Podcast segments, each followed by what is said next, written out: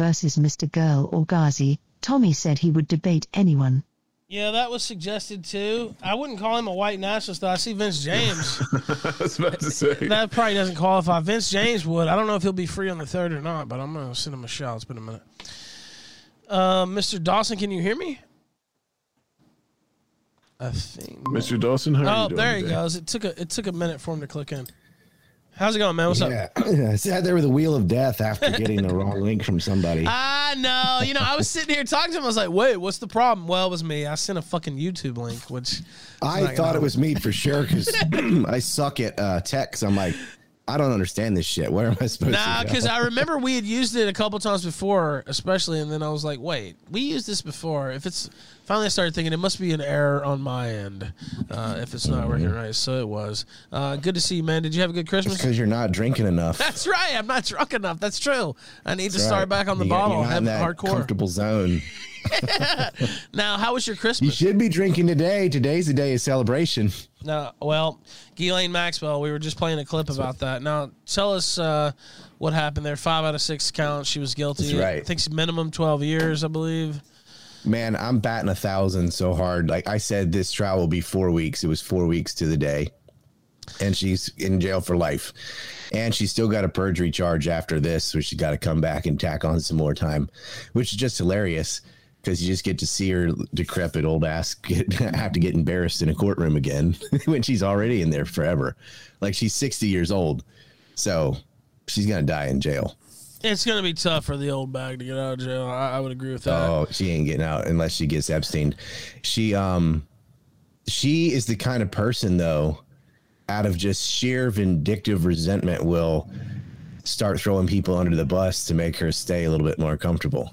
So I bet Prince Andrew's sweating now and Bill Gates and the- all these fuckers on this map like nobody's safe. Well, that's the thing. Like, um, you know, I assume probably until the very last moment there, she probably thought maybe there was a chance that she would get off on this. And we saw a lot of the analysis. We talked about it with you last time you were on. There were a lot of people saying, I don't know, man. You know, her team's winning this and maybe she'll walk and da da da. Well, Well, that's she- not what I said. well, no, you didn't say that. No, you're right. You didn't say that. But I mean, uh, there were mainstream media accounts saying that though. Like they're dropping Oh the yeah, ball. they they thought you know okay they're going over this like uh fake memory stuff. I'm, I'm thinking like not even New Further Yorkers then. are that dumb or corrupt. Like not even a Yankee would do that. Everybody's got a line. She raped kids. She's in prison the rest of her life. Uh, they bingered the whole thing. Like three of their four witnesses didn't even show up.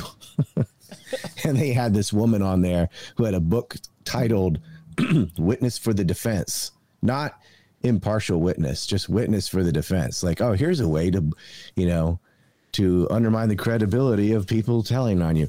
It was, she spent $7 million on that crap. Really? Had like three days or something. Holy shit! Seven million. That's as much as she spent on Jeffrey's helicopter.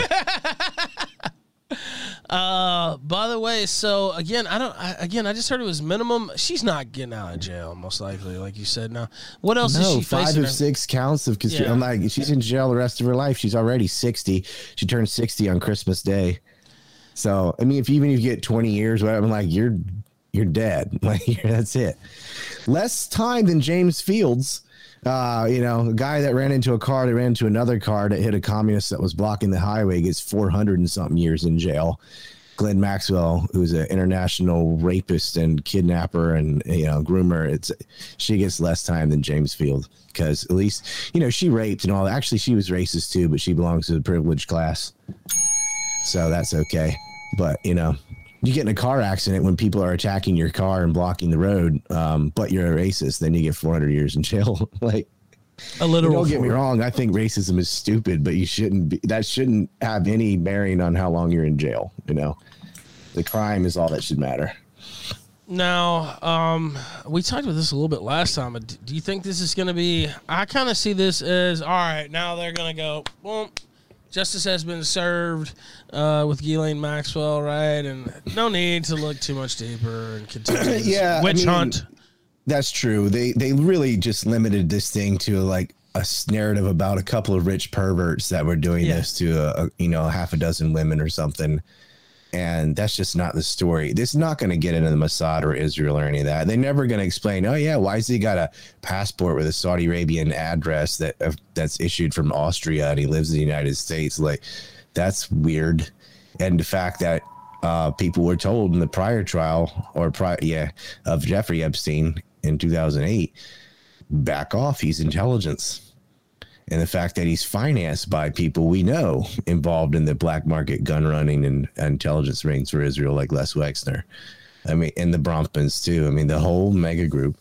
I mean, you can't even talk about the mega group at all for any of their crimes. And they helped finance the NXIVM cult as well. That was Bronfman money.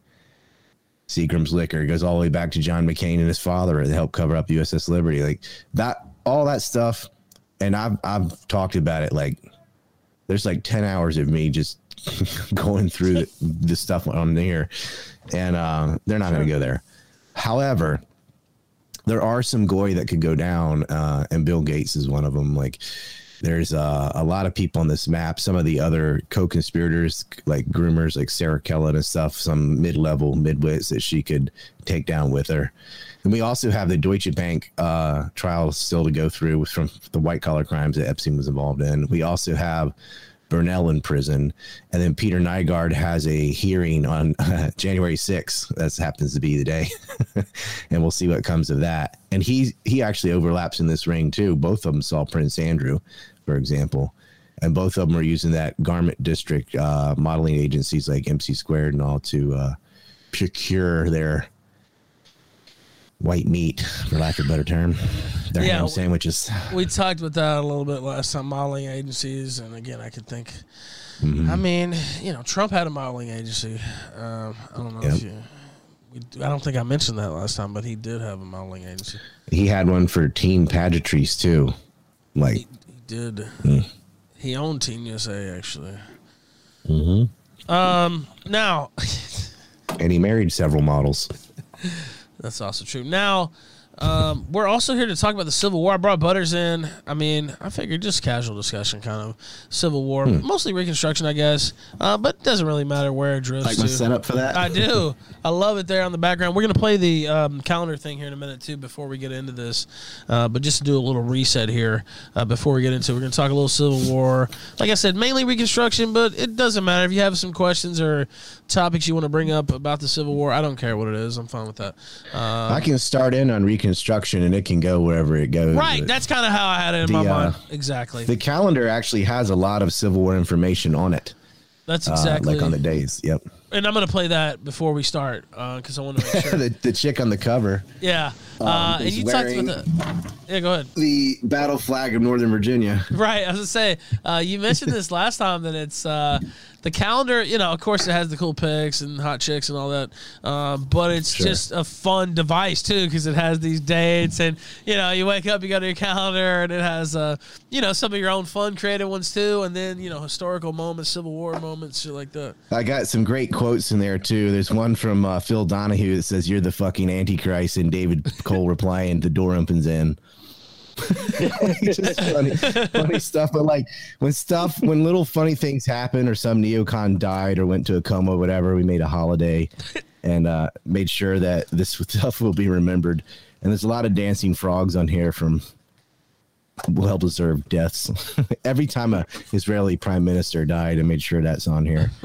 Um, but there's a lot of Confederate history on here too, and, and January's chock full of it because that's Lee's birthday, Jackson's birthday. Um, yeah, and Lee Jackson Day, of course, January 14th. S- No longer a holiday in Virginia because of Northam, but still celebrated in Texas, Alabama, other places. Lee Jackson Day. Sad because they're both Virginians, Yes. and Virginia no longer has It's that still, state uh, holiday. it- it's still a holiday in Florida. I think it's It on the still a holiday in Florida. Yeah, and that's that's not going to change. I don't think. I don't think not not anytime soon. All right, now let me play this. It's the ad. Um, I see some ass there on the screen. Let's play it.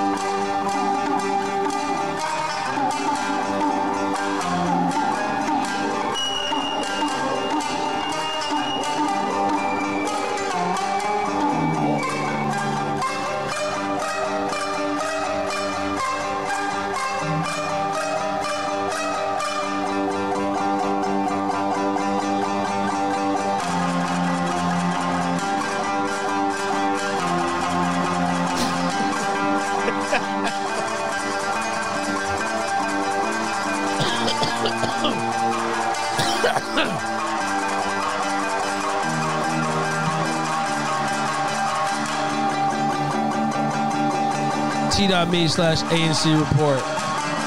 That's our telegram. You can see the um like that purple picture at the end in the background it says boycott Israel and it's got a flashing cactus. you see that behind your head? I head? do see it now. Yeah, I didn't see it before you mentioned that. That, that A lot of this stuff, there's of pictures the of them like um, reading Hellstorm with a crop top that's got 88 on it and like um you'll see like if you get it, it it's lots of little uh Easter eggs throughout the whole thing and a lot of information, all true. A lot of stuff on 9 11, a lot of stuff on the Civil War, Stinking Lincoln, all that. Got a big celebration for his death anniversary, a recipe for John Wilkes Booth cocktail, all that. So, and there's a QR code that activates January 1st. It gets even more goodies, interviews with the models, and yep, it never ends. Amazing. All right, now we're gonna start up. Let me turn on the super chats real quick, and we'll clear some of those out. We're up on Killstream.live slash entropy dollar sign Sunset Squad on Cash App. Um, let's see what else. Killstream.live slash tip the old standby. Cash super chats here on Odysee, uh, of course, which you can hit up, and also powerchat.live slash the Ralph Retort. If you want to get a TTS in before we get started, because we'll pause it for a little bit and start it back up. So if you want to get that in, go ahead and do it now uh, and I'll play them before we start. Now, there's a couple here though uh, in the chat. Let's see. Pinochet's Comic Copter says, "Looks like the creator of the Cuck Simulator game is on Steam is adding Jack Murphy DLC. Oh boy." I saw that. Everyone's like. He also said, "We've had training week before. Can we now have Cuck week? I think we're having that now." Um, all right, let's see. Quebec says, "Hey, I got the calendar from Dawson and my Christmas ornament. Good stuff." Oh, yes. I got a boycott Israel Christmas ornament. Very good. All right, now let's see. Here's the power chat. It's got a bell on the back. One's got a tree, one's got a bell. They get randomly whichever one they got, but All right, now let's see here. Oh wait, I did read that. Okay, I'll try to pull up. Some more might be good. Go ahead. Black Phillips sent $3. Ryan, I am going off topic for a second here, but do you believe the COVID theory about how it started at UNC then was released by feds on China? Is this a fringe theory? I like the name Black Phillip. That's hilarious. Um, it's it's partially true. Some a lot of the um, gain of function research was done at UNC.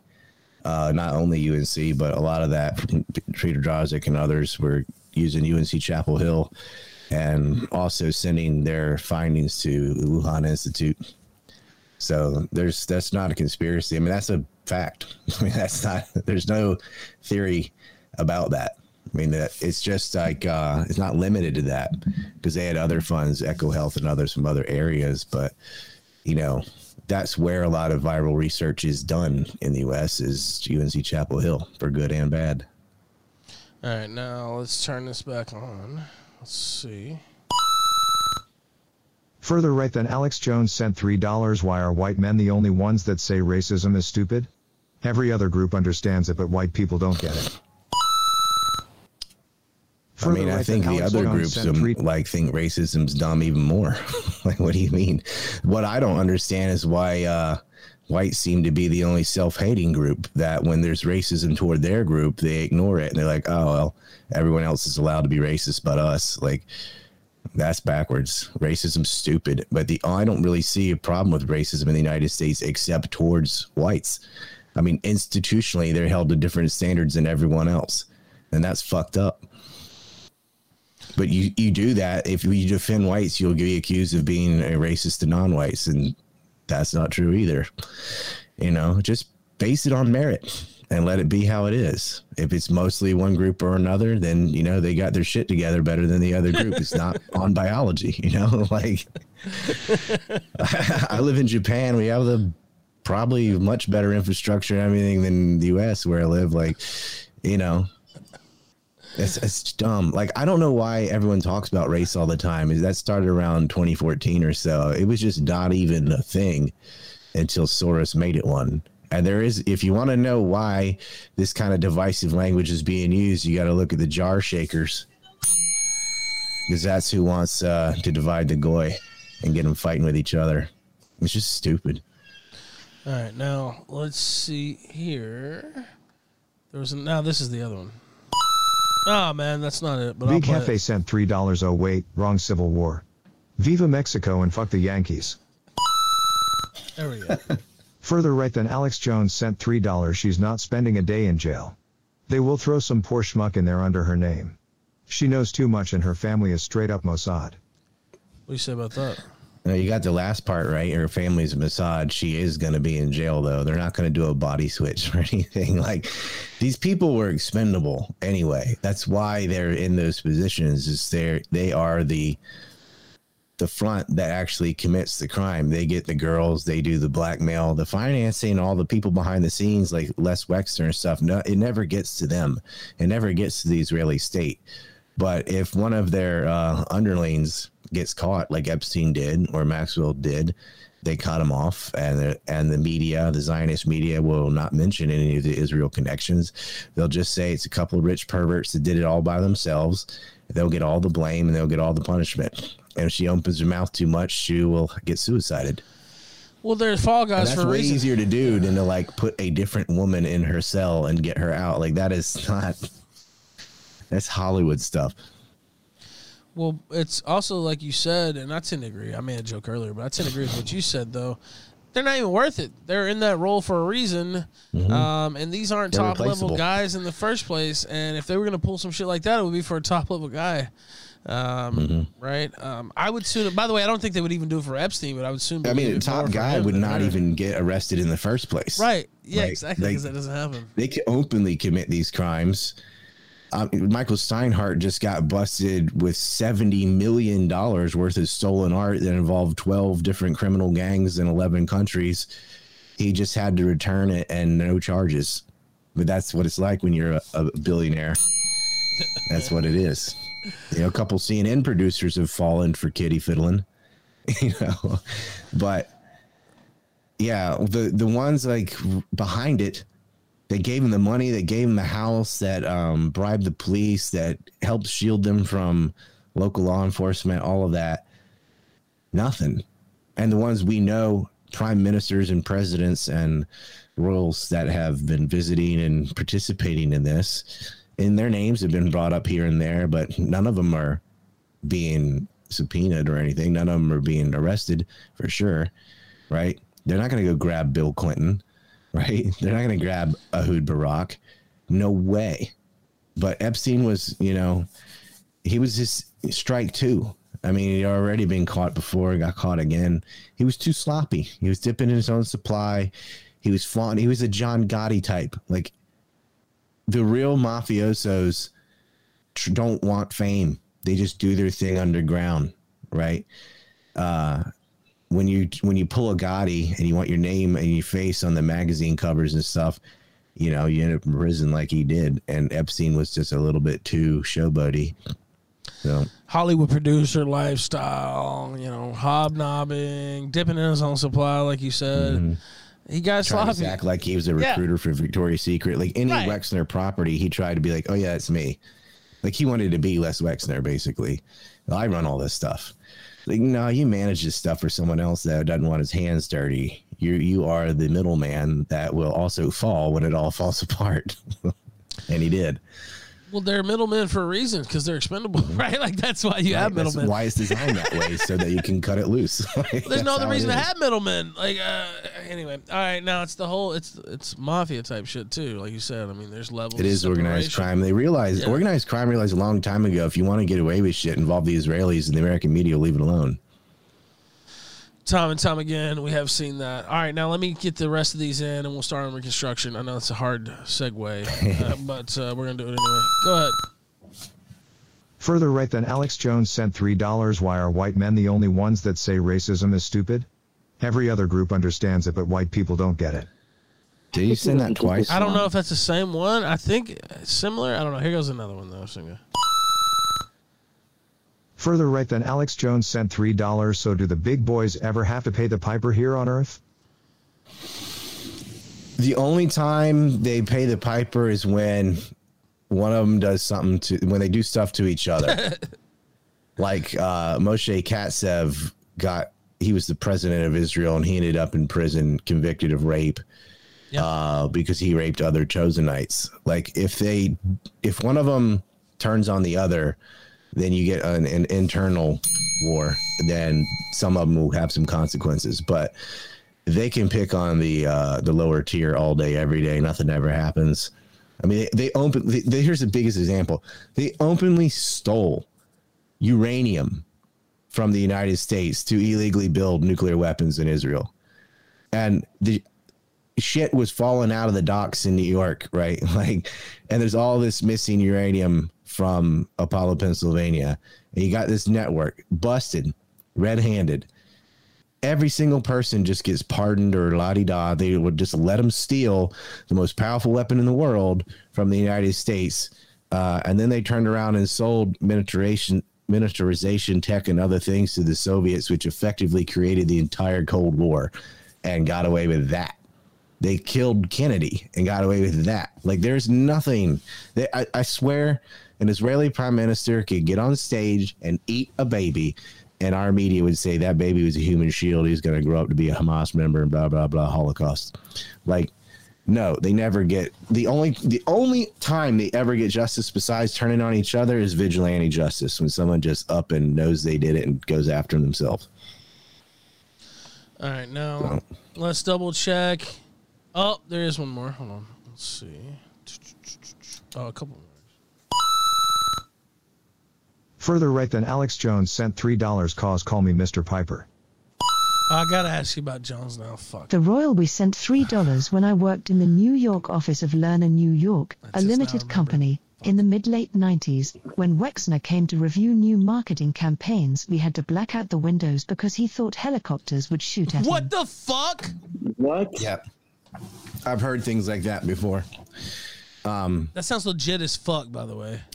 Wexner is Like a legit a mob boss. he's selling. Yeah, go ahead. Yeah. Because if you look at the mega, like within mega, right? Your Steinhardts, your Bronfmans, your Wexner, your all these fuckers. The lowest guy on that chain is Wexner because he's he's the mob. he hires hits. He's had two of his own lawyers murdered in the 90s, 97, 95. He whacked a couple of his own lawyers. They knew a little too much. Yeah, I gonna say. Yep, exactly. And um Maria Farmers talked about. Allegedly, of course. said, I love you know, Les Wexner. Wexner's just paranoid. Uh black helicopters, but I believe that. I've heard a lot with him. He's he's made a lot of prominent people mad, including other uh criminal other crime lords. and so, you know, you might be the man like El Chapo or something, but you still know how many people want you dead. And he he fucked over a lot of people on his way up, you know. And so uh that guy is very careful about where he is. Um, because these people were messing with states, right? And when Putin went after the oligarchs uh, and got some of them in prison, and a lot of them had to flee the country. All these guys got real worried because suddenly this billionaire class was not untouchable. There was somebody in a country somewhere that would throw them in prison, and it would stick. And, you know, so a lot of them go to Canada, the U.S., the U.K., and Israel out of Russia. Nobody's chasing out our billionaire class. Nobody's going after Soros and Wexner stuff within the United States. But you know, uh, there are people who would love to get rid of Wexner. but as far as a helicopter shoot him through a window, I don't see that as plausible. But I feel like when you are paranoid every day and it's something he would do, uh, then those are the kind of things he thinks about. And I also think he just gets a rise out of like making everybody do extra things for him because he's just a control freak. But and that guy and he and both Steinhardt have both been accused of sexually harassing women too. Uh, Steinhardt's got seven counts of it, and Wexner properties were used to rape girls. And, and apparently, Mister Dershowitz, who always has his underwear on, would she, can you imagine? I'd have PTSD from that. I can't even imagine like a naked Alan Dershowitz period, but much less one of those like one of those goblins like running down the hall with his gut and his, His flappy skin on. and his drool and his yellow teeth and like, come here, like, like, ugh. Trying to tell you about the I can OJ trial and shit. God, yeah. Um, and yeah, uh, but he admitted he's like, yeah, I got a massage in a different room in the house, but that woman was of age. Like, oh yeah, just for you, right? they had a special wait. They had a He's special non-pedophile set up for Dershowitz. Wow, right. that's pretty cool. We're gonna get one of age for you, Mister Dershowitz. Like, uh-huh. Yeah, power chats are still going. I'll play in a second. Zero cool. Um, now, real quick, uh, before we get into the Civil War, what about Alex Jones? We talked about that earlier today. What about him? I mean, I guess there was an he's incident. a fucking serial liar. Like, Well, there was an incident with the medication. oh, his uh, his wife. Yeah, isn't he like all anti psychotropics and stuff? Right, and then his wife is on psychotropics. He's like, oh yeah, he's on the wrong. She's on the wrong ones, whatever. Like, thought you didn't even believe in those things. I guess he doesn't run his own household. Now you know what we actually played it. He pretty much said that that's true. Um, they like he copped to that uh, during his during his uh, video earlier that he you know should have done better or whatever. Um, now originally when I first saw it, I thought that they had arrested him. That's how it was being reported on. I mean, it's on nothing he did. Like, No, it wasn't. okay, No, it wasn't. She, Yeah. He didn't do. He, No, he didn't do know, anything. Yeah. As much as I hate the guy for basically turning 9/11 into a retarded tar baby and denying school shootings and talking about earthquake machines and all this other nonsense, he I don't like that they're going after him for January 6th because he did not encourage violence. He did the opposite. He said, "Stay out of there. Don't fall for it. You know, these are spooks. These are glowies." And with this domestic violence thing, she did it, not him. He's just being drugged through the news because he's a famous person and it was his wife, right? I don't like that. I still don't like him, but that he should not have to deal with this shit. Like it's all should be on her if she's the one acting like that. All right, now let's see. Boom, boom, boom. Okay, we got that one. Okay, here's one. The Royal we sent $3 also when I worked at Lerner, New York. It was understood that Wexner was gay and only got married to have an heir to his fortune. You ever heard that? Yeah, I've heard I've heard both things. Um, but he's been he's been accused of molesting women, so he's at minimal bisexual. All right, now, yeah, I mean, we heard Jack Murphy talking earlier. we understand. All right, now. Zero Cool sent $3 Hey buddy not fed posting, but is there anything we can do? What's up, man? Is there a political solution? What if we had 100,000 activists who chimped out at the same time? White pill me. Also, should I start a modeling agency? I want some free pussy. Thanks, bro. All right, hold on, hold on. We'll, we'll replay that one. Let him answer that one first. Go ahead. I mean, my other half was in the modeling business for a while, and it it's there are clean sections of it, and then there's dirty, the real, real dirty sections of it too. And I thought about my own modeling agency after making these calendars. A lot of people suggested I ought to do that, but I, I got enough on my plate. But for white pills, like a hundred thousand people chimping out won't matter. I mean, you have more than that for the COVID stuff, and they just ignore it. Like, yelling at buildings doesn't work. Like you have to affect and you're not going to like this answer, but you're going to have to affect the parties that are actually in charge, uh, which has happened with, like, for COVID, for example. Again, 50 of the 50 Republican senators all opposed child mandates for vaccines. Whereas before, there was only one, Rand Paul. Now it's all 50 of them. And that happened because of pressure from below, not doing street protests, but going in actively and talking to the representatives. Now you could say, well, I, I hate both parties and I agree, but one is a lot worse than the other. And so you're going to have to work with Republicans if you want these changes. And at the same time, work on either getting better Republicans in there or, you know, even more long term, getting a completely different party in there, independents, libertarians, or whatever, uh, that are more to your political leanings. But the this whole tap out, I don't vote, don't matter what. I'm like, okay, well, this system's already in place, already exists, and those who don't vote get ruled by those who do.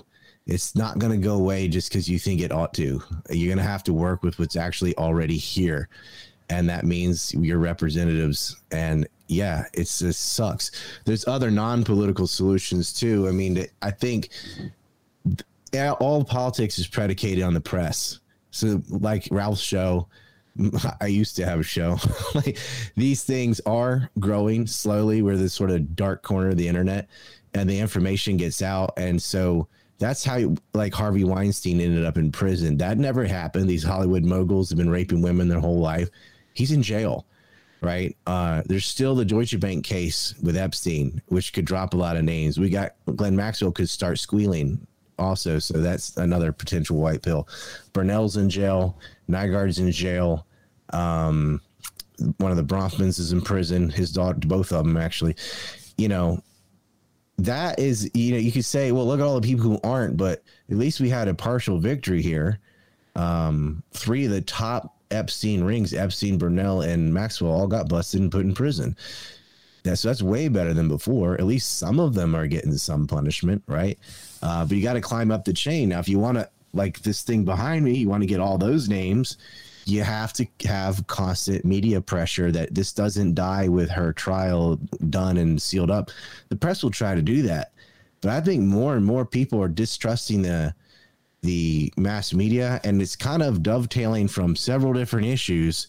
Maybe somebody's an anti-COVID person, somebody's a anti-open borders person, and um, you know, or or it's you know Israel Palestine or whatever.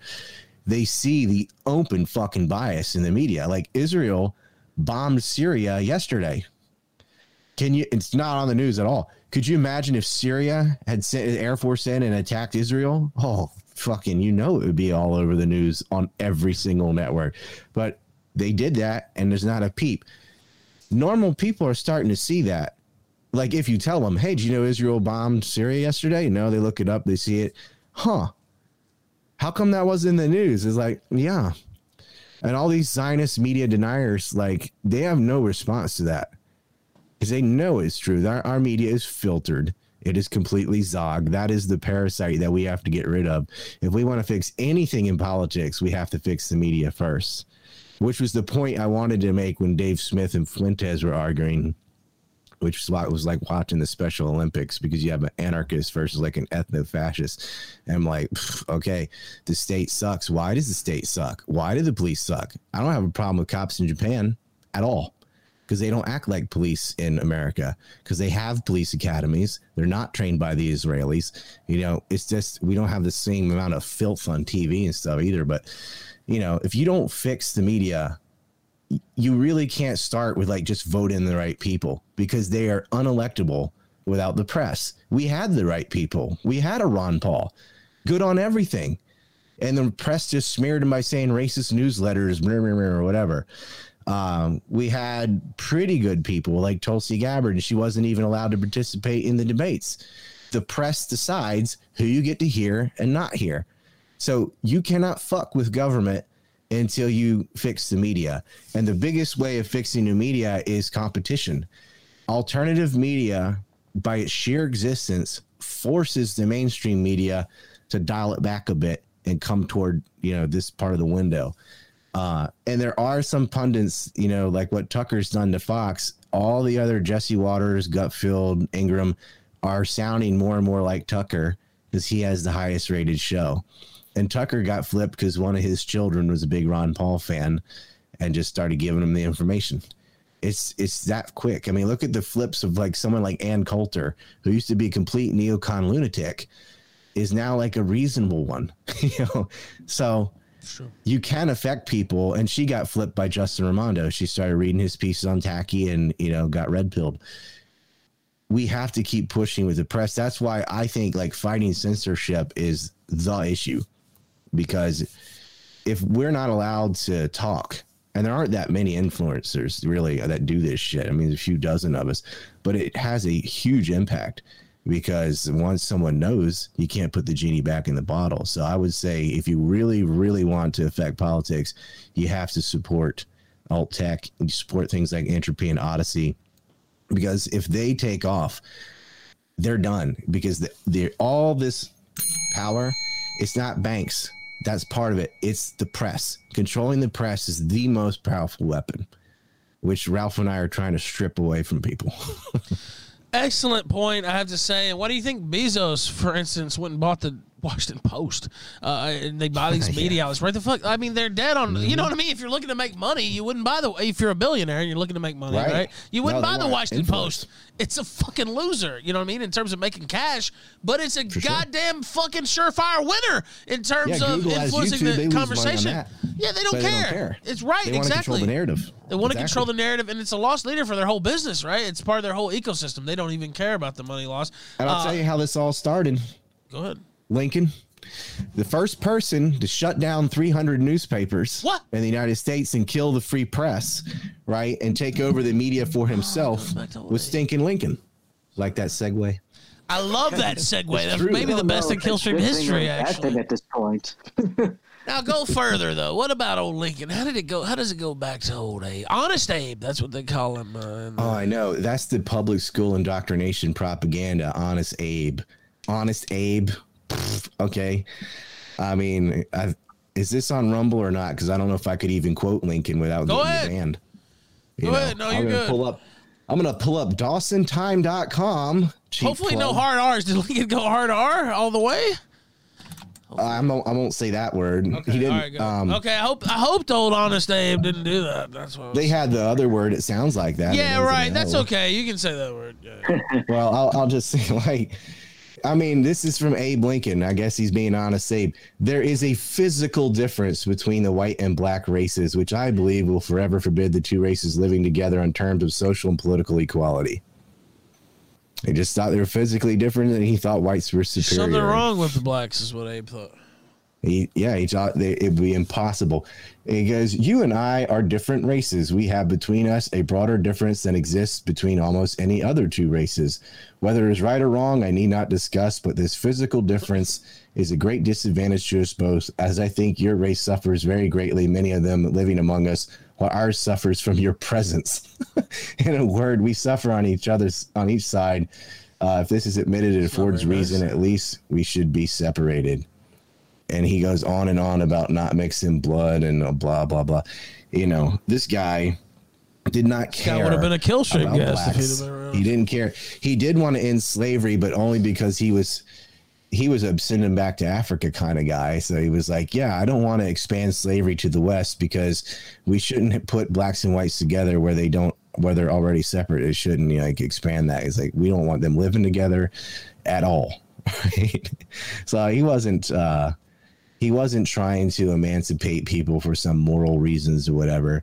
Uh, No. He did want to end slavery to undermine Southern labor that was competing with his own uh, railroad tycoons and stuff in the North, but had nothing to do with like empathy for blacks or anything. They they didn't even accept black suffrage in the North after the Civil War. Uh, it took many more years. It took until the Fifteenth Amendment to get that going, and in fact, uh, the entire South It didn't apply to the before North. Yeah, I was about to say. Yeah, go ahead. It didn't apply to the North. Anyway, sorry. Go ahead. Yeah, it didn't. I mean, Funny, like, uh, and only five, only five states in the North, and then that really didn't have any black populations accepted uh, black suffrage, and it got rejected. Um, it got rejected by Connecticut and Minnesota and Wisconsin in 1865, and then it was rejected by Michigan and Kansas. Uh, Kansas in 67, Michigan and, and Missouri. And in New York, they allowed it, but not really, because they say, okay, we'll allow black suffrage, but you have to be a property owner to vote, which none of them were. So that was like, we have it, but you don't really have it. And then New Jersey still had slaves. so, I mean, New Jersey didn't, and, and so did Kentucky and so did Delaware. Those three northern states all had slaves until uh, the 13th Amendment uh, forbid it. So, and that was after Lincoln was dead. That was way after the Civil War was over. They still had slaves. They weren't. They don't tell that part. in slavery. They wanted end slavery in the South because it would help their war effort. But for the first two years of the war, uh, they were still enforcing black code laws and taking contraband. If you were a runaway slave and you went up north, they would return you as like property, right? Uh, only mid tier war because the North was losing every battle. They decided, all right, if you make it up here, we're going to keep you because they would undermine uh, Southern labor and war effort. Had nothing, and they just usually put them in a contraband camp and use them for their own free labor in the North, building tents and picking cotton, and tens of thousands of them just died um, in Grant's concentration camps. the I think I contraband said book camps, about would call them. that. Mm-hmm. I think it was called Sick from Freedom. Probably like one of the first studies. It was back in 2012. Uh, he estimated somewhere between like 80,000 to maybe as up as 200,000, you know, slaves, contrabands, you know, freedmen ended up perishing from the start of the Civil War up until the end of the decade. Many of them dying from disease, malnutrition, because the emancipation that was promised produced basically a humanitarian disaster because it was just let's just you know take this population you know and have no you know have no way to just you know integrate them into the society have no way to give them any steps thing and just as lincoln once said just root hog or die Well, they had no structure or no, you know, agency or like come and fill out some shit here and get some help. Like it was just, hey, if you get up here, you're free. Uh, yeah, but anyway, go ahead. Uh, Well, a lot of them just got incarcerated too. Yeah. Like, during the war, they were put in contraband camps to do work. After the war, they would just, for even the slightest accusation, throw them in jail and get the free labor that way. There's um, there's been it was funny because I had somebody asking me about uh, contraband camps and stuff because they went a googling and couldn't find anything, and I'm like, well, yeah, uh, but there's a great book by Samuel Mitcham. Uh, it wasn't about slavery. That's a good one. And there's some good articles in the Guardian and like foreign papers about the contraband camps. But you'll they have really sanitized the internet of this stuff. It's um it's pretty ridiculous actually. Uh, it's kind of hard to find. Now, let's talk about Reconstruction itself. You mentioned Abe Lincoln. Uh, of course, he wasn't around for Reconstruction. yeah, he wasn't. Why? What happened? Oh, Booth, uh, just gave him the best you know met him at a bar and said i got the best shot for you sir yeah, the trip to the theater didn't turn out the right way. For It's all old Mrs. Lincoln's fault. She was like, "You never take me to the theater." So now I love that quote. So, other than that, how was the show, Mrs. Lincoln? that is one of the great jokes. Quebec says, with the control of money, they can buy up the alt press. Eventually, Torba will have successors. All it takes is one to sell out, is what he said uh, on the last conversation. Thank you, Quebec, for the con- contribution there. Um, now, okay, uh, Reconstruction, as we mentioned, Lincoln not around. Uh, I- guess he's first. Right. Lincoln was not around, and Andrew Johnson just like they he would veto things, and they had two thirds majority and would just pass them anyway. And one of the first things they did is set up martial Johnson from Tennessee, by the way. He was a Southerner himself. Right, yeah he was. So unionist he Tennessee not- Right. had a Republican He was- governor because Andrew Johnson had gone to be vice president and then became president when Lincoln got shot. Ha! And then That's so correct. this is all about political power for the Republican Party because Tennessee was the only state that did not have martial law uh, because it already had a Republican control. But every other state in the South, they got cut up into zones. Virginia was zone one, North and South Carolina were zone two, um, and uh, Louisiana and Texas were zone five, and then uh, was it Georgia, Florida, Arkansas? They all got carved up and put under martial law, and they took voting rights away from Southern veterans. They wouldn't allow their officers and former Confederates to hold any political positions whatsoever.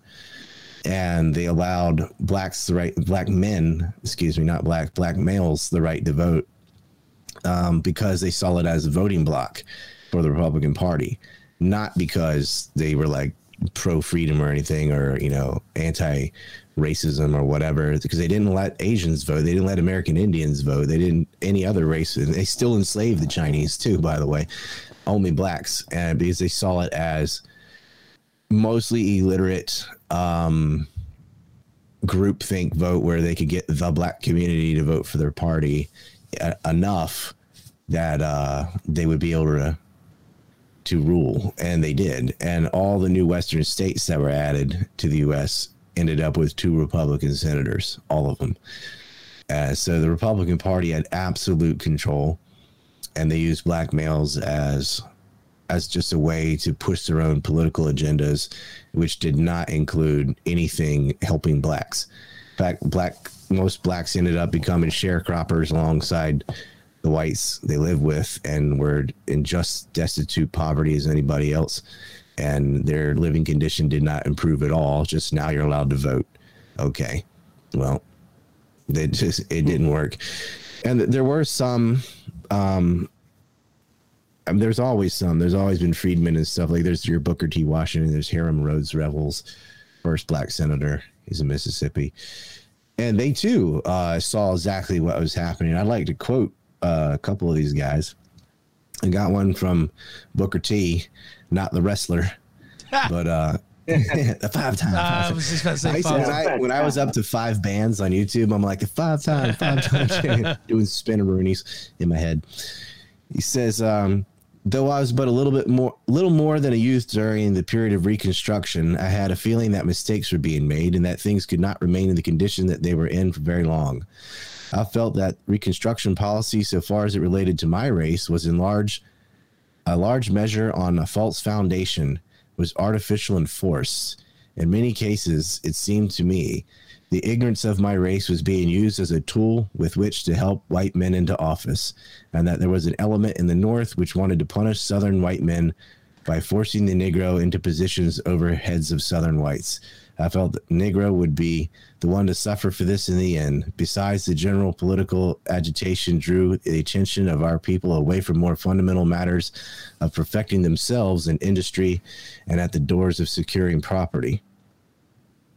And then Revels continues and says, Since Reconstruction, the mass of my people have been, as it were, enslaved in mind by unprincipled adventurers who, caring nothing for country, were willing to stoop to anything, no matter how infamous, to secure power for themselves and perpetuate it. My people are naturally repug- blah blah.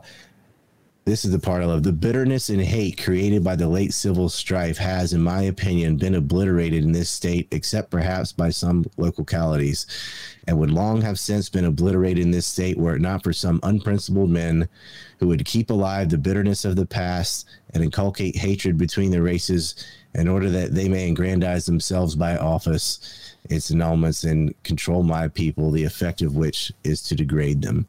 So th- there were black senators and individuals trying to write about this and articulate this like we're just being used to get these yankees in the office so they can aggrandize themselves at our expense and pit black and white southerners against each other that's what's actually going on uh, and that is what happened and a little bit that happens now Well, I was going to say, it sounds like a familiar story. I mean, Yeah, this- it's I have, just- there's a lot of questions. You know, Go ahead, Reconstruction is a period of history that has been subject to so much revisionism and things that it's really hard to keep track of. I think what you're mentioning, like recently, there was an article written in the American Conservative, I think published, that really took a critical eye to the modern Reconstruction interpretations that were written up by W.W. Du Bois and later sort of championed by Eric Foner to sort of put the racial aspects and racial conflicts at the front and center story. And furthermore, that they what what happened was they they they put the idea that the Republican Party were true believers in quote unquote racial equality, where you know we they probably say no, that's not the case at all. No, I mean Lincoln's cabinet. Lincoln, three days before he was killed, was talking, making a plan to send blacks to Panama to dig a canal, and Grant supported that too. Uh, they, the Republican Party, did not believe in racial equality. They still were, they still had segregated everything, by the way, up until 1965 in a lot of places, and uh, Yankees too. They didn't care, and they, I mean, Chinese and other Asians didn't get voting rights till 1943 and American Indians, you could still get California would pay you to murder people and bring them a scalp. And that last, they put the last Yahi Indian in a museum where he died of a fever, and that was in the 1900s. All right, so like they didn't believe in racial equality. Nobody did. That was, you know, that's just how it was at that time. And this, this such a canard, and it's like everyone that writes about Reconstruction does it through the racial lens. Like almost every book about it, race is at the forefront of the thing. So, because there are so many books about race and stuff, I'd like to talk not about race and just give you statistics on what happened in the South, just purely on economics without bringing race into it. Because it is important to talk about race and blacks and whatever, but I feel like that's been done to death and you can find that information very easily, right? If you want to. You had the ten wealthiest states, which were all southern states, are became the poorest. Mississippi and South Carolina were the wealthiest states in the union prior to the war, and the poorest states in the union after the war. And that doesn't you don't have to you could exclude the value of um, of the slaves and uh, as if you were counting that as property what they own their per capita income their everything was above the rest of the united states and they became the poorest and have remained that way. Mississippi's still the poorest state in the union. It's um it took 85 years up until basically after World War II. It took until 1950 for the South to regain its below average percentage ranking for per capita income that it had in 1860. Right, so it, it, devastated these economies, and it did nobody. And I mean, fucking poor. Like, don't have shoes poor. Uh, which is it was that bad. I mean, during the war, two thirds of all the railroads and two thirds of the livestock had been destroyed and killed. So they didn't even have animals to plow the fields. And the, when they want to rebuild their railroads, of course, that's going to be carpetbaggers coming down and getting those contracts. The banking capital fell from 61 million in 1860 to 17 million by 1870. So 1860s, just before the war, went from 61 million to 17 million in the South, right? And they had all these rules and regulations about starting any kind of national banks too. And they're all in the northeast. Uh, they would not allow uh, the south for the, one of the most important type of loans you can get for a mortgage and they wouldn't give them any. And these places just started falling apart like nature took over farms. Um, kudzu grew over porches and stuff. A lot of them they didn't have piped in water. They didn't have screens. People didn't have shoes. And because they didn't have footwear a large portion of the South started getting things like hookworm and, and rickets and stuff stuff that had pretty much disappeared before the Civil War returned again. Uh, hookworm is a type of parasite that will um, it makes you lethargic and stupid. So I don't know if Nancy Pelosi has some of those or what, but yeah. Uh, that barefoot southerner i mean that was just the way it was and nobody knew better. Um, but i mean they couldn't even afford a pair of shoes. The capital was gone uh, and then what did exist was people moving down there from other areas uh, to run ruckshot over people. And there really weren't any studies about the poverty in the south until the 1930s i mean nobody cared. Um, everyone knew it was the poorest part of the nation. It had been the wealthiest, became the poorest, and uh, there were no aid to Southern farmers. Southerners were forced to pay off Lincoln's war debt, and this the worst thing. They had to pay off the bonds that because Lincoln's greenback by the end of the war they went from being a dollar to only thirty five cents, but the war bonds had gone up forty fold. Okay. Uh, that's better than a Bill Gates vaccine investment, you know. That's unheard of. and and the South had to repay these, and they didn't own any. They didn't have any Yankee war bonds. They had to pay them, and they had to pay the Northern pension funds as well. And they uh, had to do it in gold. The first act that Grant did when he was president was to force the South to pay off the war debt and to do it with gold. So that was a double whammy, right? Because it that paper money had depreciated anyway, and uh, so there, that's a way of sucking up Southern gold to pay for a war that the North started. Now, was this a Lincoln policy? Um, would do you think this would have happened under uh, if Lincoln had continued as president too to soak the South with the war debt? I know that's an old tale I've heard too that Lincoln would have done things differently, perhaps, and um, than than how things ended up getting carried out. Maybe that's just a sop towards Lincoln. I have a, but, uh, I have a theory about that myself. Well, hold on. I'll let you get in. Let me. I'll let you get in. Let Dawson get in. Let me tell you, the the debt was. Uh, started at 65 million and it jumped to two and a half billion um that's how much it flew up. And then they're like, okay, you're going to repay this in gold. Lincoln and Grant tended to agree on a lot of things. So would Lincoln have been softer? Um, he had left the Republican Party and he was in the Unionist Party. But uh no, I mean this. I don't think Lincoln is somebody that you can ever say, "Oh well, maybe he would have gone."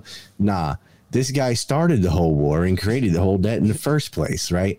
Lincoln was such a monster when his own Union soldiers were starving to death in Andersonville prison in Georgia and dying of typhus. And it sounds like another thing, right? These, these people are dying of starvation and typhus and typhoid, and, and because they're malnourished, that's the kind of thing that happens to prisoners when you're malnourished. 12,500 Yankees had already died in this prison because they couldn't feed them. And before it got to that point, they said, let's do a prisoner exchange. They said, no. They said, you know what? You can just have them. If you will send a ship to the shore, we will haul them over there and you can take them back up north. And he wouldn't do it, even though he knew they're going to die. And like, it's free. We're not asking for anything, but we don't have the food or means to take care of them since Sherman is out there burning everything. Um, and they're going to die in here. He left them there to die, so more of them did die. And then the saddest thing, or poetic justice, depending how you look at it, is after the war, when they finally would go get them with riverboats, uh, most of them were packed on this ship called the Sultana, which was uh, they had overcapacity, and somebody didn't want to didn't want to make as many trips and wanted to cram as many on as possible and the boiler there's something was wrong with the boiler and they did some cheap patch up work instead of the money required to actually fix it and it blew up in the middle of the mississippi river and the whole thing sank and over a, thousand two hundred people drowned or burned. And so these prisoners been waiting waiting waiting to get out. A lot of them is starved. They've gone through all this hell. The war's over. They're halfway home and their ship sinks that sucks. but that's what happened. That event is on the calendar too. Explains it in the little link, and my brother and I did talk about it. But that was the worst naval disaster in U.S. history, probably in the world. All right, I will turn power chat on for a second. I see a couple super chats over on entropy as well. Killstream.live slash entropy. Haley May, which is off topic, but I think she asked this last time. I don't I don't think we got to ask you though. What does Dawson or she asked somebody this. What does Dawson think of English aka linguistic purism. I don't care about linguistics. I have enough time dealing with Janglish, which is Japanese people trying to speak English. All right. no, no, I mean, uh, like, I don't know. That's completely off topic. Yeah, it is. Yeah, I was I didn't know if you had a take on it. Uh, Apollonian whiskey says, "Right." people preserving their language, like Irish the and things. sent but, three dollars yeah, when I worked at the Limited headquarters in Columbus, Ohio. It literally had no windows because Wexner did not want you see notice the time of day, The or fuck? if there was a snowstorm. A windowless, black box, with no clocks as a company policy. the fuck? This guy's dropping creepy dude, man. Wexner lore here on the show. Apollonian whiskey. That sounds yeah, not cool. That's like a casino, actually. I'll think about it. Uh, except you're not there uh, in the same capacity. Apollonian whiskey says, Ryan, I, I haven't heard how your racism is stupid handles the fact. Okay, this is a little off topic too, um, but uh, handles the fact of blacks committing more crime upon native whites and how your worldview plans to negotiate with blacks to stop this. It seems rather naive to ignore ignore natural selection of enduring hmm. long winters and planning ahead had on organisms. That's like somebody that doesn't understand the subset of a category. Yeah, blacks commit more violent crime in the United States than whites. And you could say the same thing like men rape more people than women. And you could say 99 or 98% of rapes are by males. True, but 99.999% of males don't rape. It's all this one little sector, and it's it's not the blacks, all of them committing 55% of violent crime or whatever it is. It's like half of a half percent doing all of it. And these are these degenerate fucklords that live in liberal cities uh, who have been taught from birth that nothing's their fault and they're entitled to everything. And, you know, it wasn't always that way. It wasn't that way even in like the 70s and stuff. And they were just as black then as they are now. Crime picked up the way it has because of liberals. And majority of blacks live in cities, in urban areas, which is where violent crimes occur. Uh, and it's always these liberal cesspools. but it's not biological teleology. They're not like meant to act that way because they didn't always act that way. Back in the 50s and 60s, we didn't have drive-by shootings. Well, we did by Italians and stuff, but not by blacks. It was different groups have had their time of being the crime syndicate, and currently it's the way it is. But that is not because of genetics. It's because of shit libs. All right, now Nady Bakes, thank you for that uh, over on Cash App. I appreciate that. Uh, let's see. Oh, I see one more. Now Haley May says, "Should only Irish people preserve their language, not English people?" Yeah, All right, now fuck the Brits. No. Um, I don't even know. Like, I if you want to learn Irish, can, but I feel like uh, you got to see the writing on the wall at some point. Like a lot of Native American languages are probably going to disappear in the next fifty years. There's a lot of um, just smaller language groups that just aren't gonna survive. It's sad uh, because especially if you have all this literature and stuff you need to preserve, you need to translate it because I don't know, it's on its way out. Like you can only know you can only got so much time, and I have friends that speak fluent Gaelic and stuff, and uh, that's one that's large enough to make it. Same with like Welsh, you know. But um, The way, I don't know. We talked about this a little bit. and I think it was her that got me talking about there's this. no reason time. to learn Old English unless you're a historian. or Yeah, basically, Like, it's English without the f- words that uh, came from foreign languages. I guess uh, that you would say. Yeah, just that's why. I mean, yeah, it's uh, that's not how language works. There are foreign words in Japanese too. It's still Japanese, but it's like almost impossible to purge all the French out of English or something, right? It's like thirty percent of the words. Like it, English is already itself an amalgamation of different Germanic languages. So that's already it's already a hybrid language. That's how that's why the spelling's so fucked up.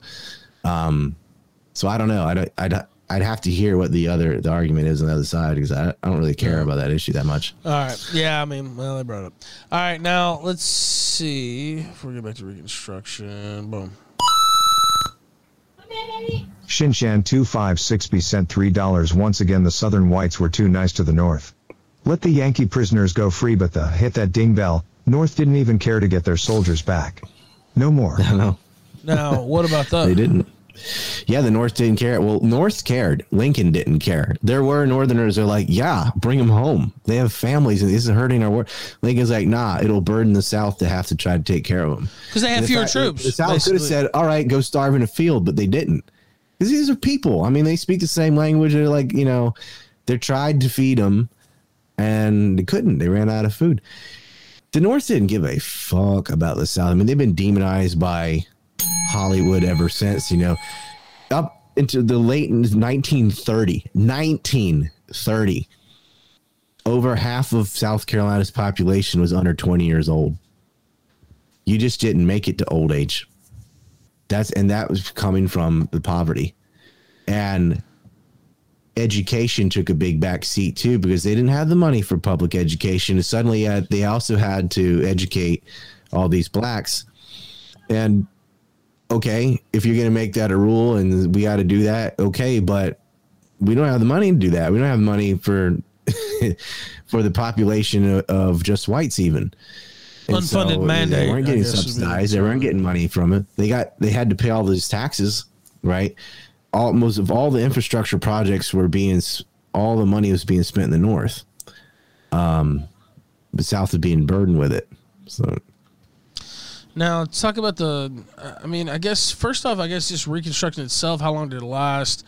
Uh, so we'll talk about some of the longer term effects too. But um, I guess you can take it however you, you want to want. How, how long did it last? Uh, some of the lasting effects that you see to this day, uh, et cetera. I mean, it, it really lasted till 1950, 1947 or so. It, it took World War II. For example, the tariffs. The tariffs were the re, one of the reasons why there was secession in the first place, but they went up to 45 percent, and that was like why South Carolina seceded. Right? They twice said they're going to secede over the same issue and did on the second time, and they jacked that up to 45 percent which hurt cotton trade in particular, and it remained that way until 1913. right? And that's of course when they make the Fed institute an income tax on everybody. Um, and that even then it only went down to 43%. So wow, you had a 2% drop at, from 1913 to 1920 uh, or 25. So from 1925 to 1934 they um they had a small window where it was to 29% and then it went back up to 45 again until the end of World War II. So it basically been 45% or 43% the whole time.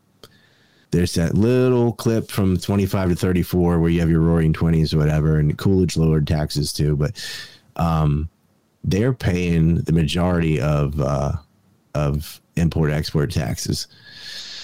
And you know they had over 20 million bundles of fungible uh, bales of cotton that these cotton agents would go down with the military and just seize it and steal it. And then they would sell it and profit in the north. And they only had about 15 million in capital. So I mean, you bales of cotton were going for $500.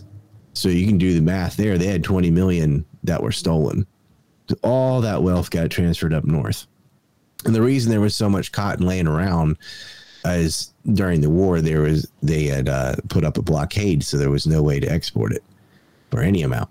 Uh, they did uh, do some blockade running, but that was just a little trickle, you know, of cotton getting out in income, and mostly that was from captured northern ships that they re-outfitted to become blockade runners for the South, Out of necessity. including the SS Harriet, the ship that started the war. Know, Right, that was a out of necessity there uh, as well. And now go ahead, um, Butters, if you if you had some stuff. I know you wanted to talk something about uh, earlier too, but uh, go ahead. I'll let you talk for a minute too if you want. Well, uh, yes. Um, now, my view is that I kind of view the issues revolving around slavery to be a cover for the political power and struggles that were going on between the North and the South. And that it probably, I believe the cracks for what would become the War for Southern Independence started in the 19, I mean the 1830s because prior to this, I think emancipation was going along pretty well, and it probably would have been completed for the Upper South around the 1850s, and the Lower South sometime in the 1870s. I do think because, um, well, for example, when it comes to the issue, the reason why for you saw that that the the lower states cited as a reason is because they didn't want to have to deal with both the you know they didn't want to have a Haiti situation on their hands. They didn't like the North hypocritically allowing the nullification of like the fugitive slave clause, which was a constitution in the Constitution. This wasn't necessarily an unlike an unconstitutional law that the federal clause could not apply to. Hmm. And another one was that you know they like to. You know, these are some of the detractors. They'll say like all of them seceded over slavery. This, and I don't think that's really the case because you have to look at this. And ultimately, I the think they two largest southern states didn't secede until after Lincoln attacked South Carolina. Yeah, that was Virginia upper and North Carolina They- and Tennessee. Actually, they didn't secede from the Union and join the Confederacy until uh, Lincoln fired on the Nashville and sent federal troops to collect revenue from South Carolina and created Fort Sumter and blah blah blah. I mean, Virginia state constitution nearly ended slavery anyway. They lost by one vote. North Carolina was already phasing it out. Tennessee was phasing it out. Uh, as was New Jersey. They had like a date like after this day, no more. But in the North, like the only state in the North to end slavery during the Civil War wasn't really a state; it was Washington D.C. Uh, but they also paid him compensation, three hundred dollars per head, and they and Lincoln offered blacks hundred dollars if they'd leave the country. you know, and what a lot of northern states did is three days before, like the ones that did have emancipation, is right before that happened, they just sold their slaves to a, slaveholding state and got you know cashed out. And so it's like, okay, we'll we'll sell all our slaves to to Mississippi or whatever. And then they turn around and say, "Oh yeah, now we're in slavery in Mississippi." Well, it's a lot harder for these lower states to assimilate. A much larger part of their population. It's not as easy as Connecticut or something to end slavery as Mississippi, because slaves were being used for in cash crop industries like cotton, and that's where it grows. Um, the North also benefited from the influx of immigrants from Ireland who were running away from the potato famines, which they the math was just that wage slavery is more cost efficient than chattel slavery. And so they're getting all these immigrants from Europe who were like straight off the boat going into the factories and doing the kind of work that or slaves not slaves they got paid but not really. And some of them didn't even get paid in real money they got paid in script. So it's like oh yeah here's your payment but you can only use that at the company store type of situation. And that model of slavery lasted until the 1920s uh, that's what the Blair Mountain Rebellion was about in West Virginia, where the, the original the where the word redneck comes from is the coal miners with their red bandanas fighting against federal agents, and they were living in tent cities, both black and white, by the way, a lot mostly Irish. Forced to work on these railroads, which were subsidized by the state. That's a Lincolnite model of the economy, and they're getting paid in script and like, what are you going to do with the script? And they would like do stuff like, oh, you have to rent your equipment from us. So the equipment you're using is not free. You have to work, and you're going to need a pickaxe and this and that and a helmet and whatever, and you got to rent that from us. And you can only use script to get those things. Uh, so it was still slavery, and they still had Chinese slaves working on the other side, building the railroad with coolie trade long after the Civil War. It wasn't about human rights or any of that gibberish they give. It was um, you know it's about money. And you know they they still use slavery in different forms but the reason it was easier to get rid of in the north they had a smaller black population and they were using immigrant labor anyway uh, which was effectively slavery too. And they also were just getting money from the government because they had a larger population. They realized they could vote themselves money make the southerners pay for it you had a quarter of the population paying 85% of the taxes. And almost the entirety of that 80% of the taxes was being spent in the North. And they were using it to subsidize themselves and gain monopolies in steel foundries and railroads and other industries. They had a massive advantage because they're getting money from the state.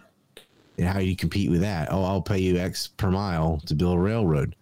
Well, that actually caused the lower states to hold on to slaves longer because if you're in that kind of economic situation, you're not going to get rid of your free labor when your competitor is being paid with your own taxes, right?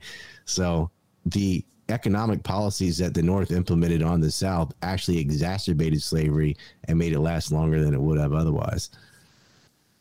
All right, now let me see. Let me read this. Uh, Apollonia Whiskey says, Thank you for the well articulated response, Ryan. Given your worldview, it seems New York City is already the end game for your worldview, but far left. Do you therefore advocate for an equivalent libertarian New York City or far right New York City? New York City tried to secede from the Union too, and it was on January 6th. And that was also over the free trade zones in South Carolina. They said if they don't have to pay, we don't want to pay either.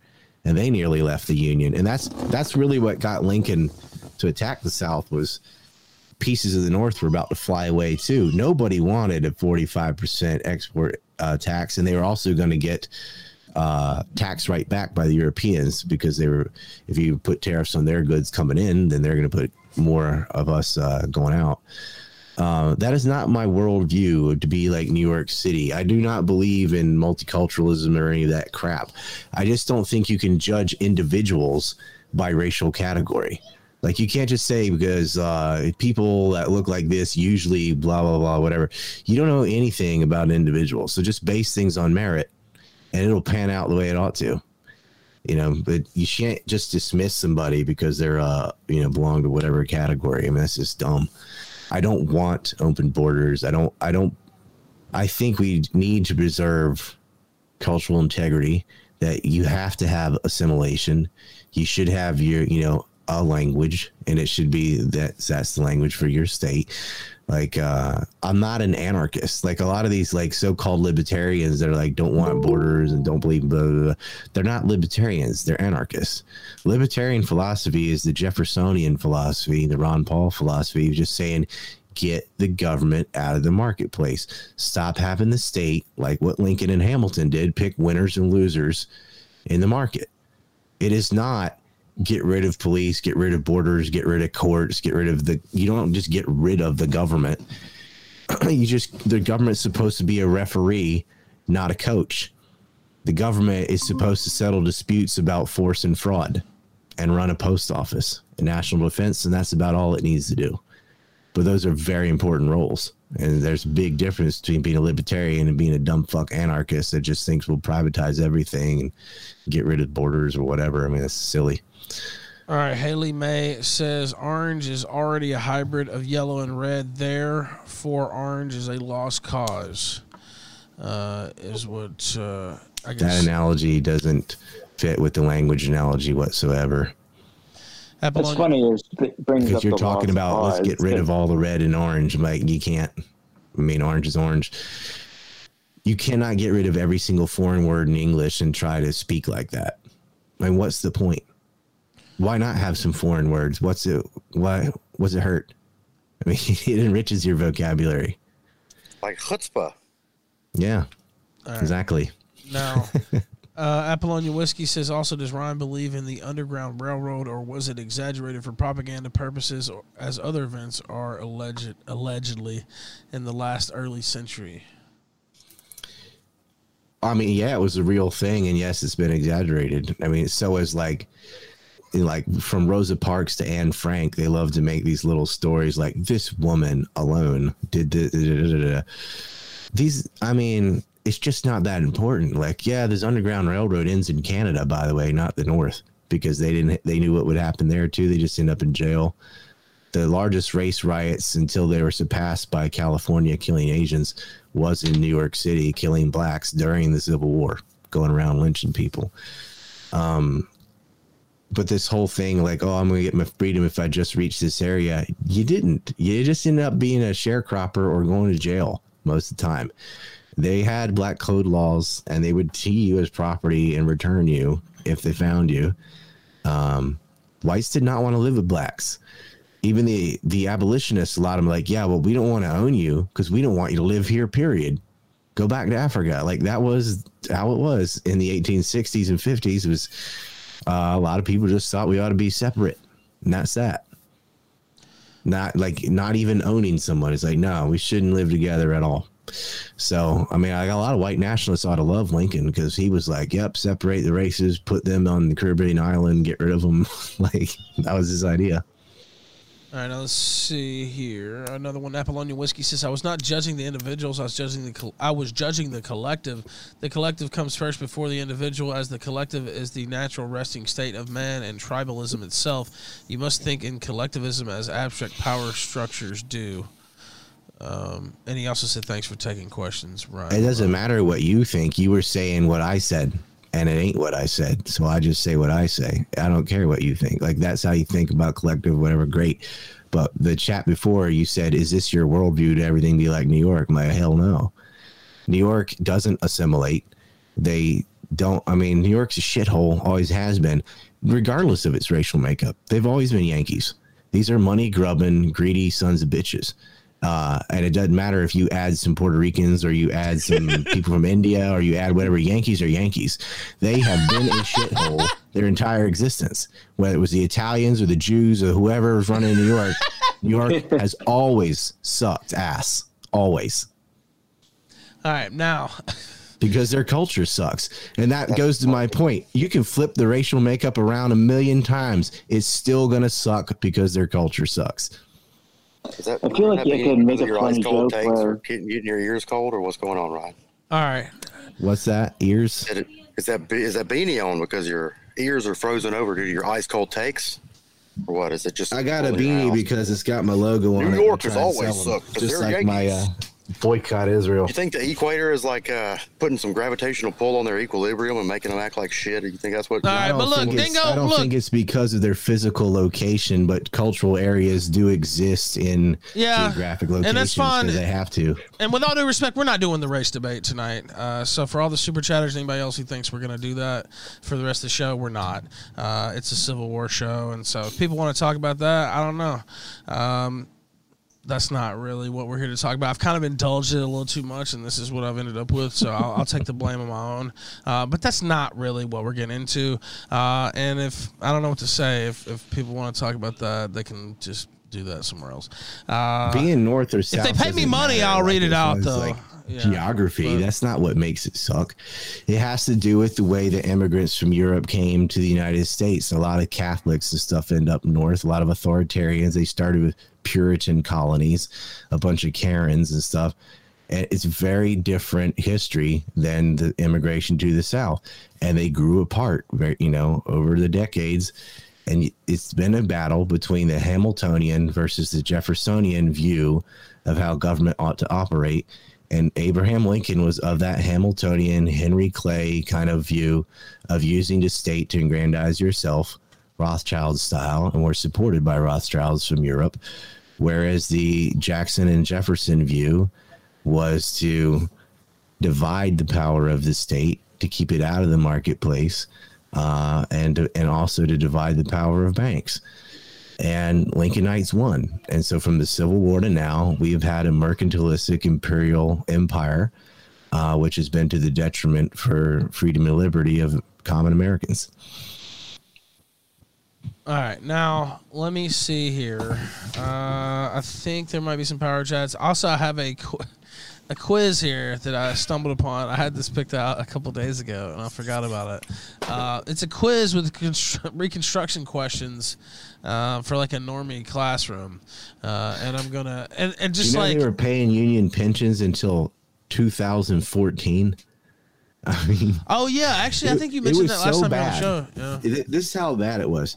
From well, I talked earlier about uh, infrastructure, public works. They had the federal government spent 103 million dollars on public works, and less than 10 percent of that was in the South. And I have a visitor. What's up, dude?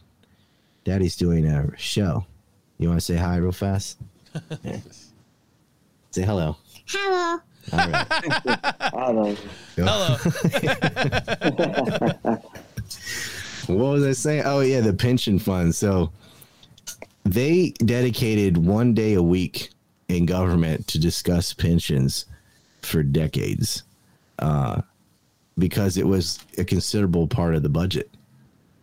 They um, it was such a huge deal in 1893. Uh, it consisted 40 percent of the entire federal budget was paying union pensions. This is 1893 how many of these injured soldiers are walking around, but 40% was the budget issue and of, of paying pension funds. And these are only Yankee pension funds. No Confederate soldiers were benefiting from this, but they're having to pay for it.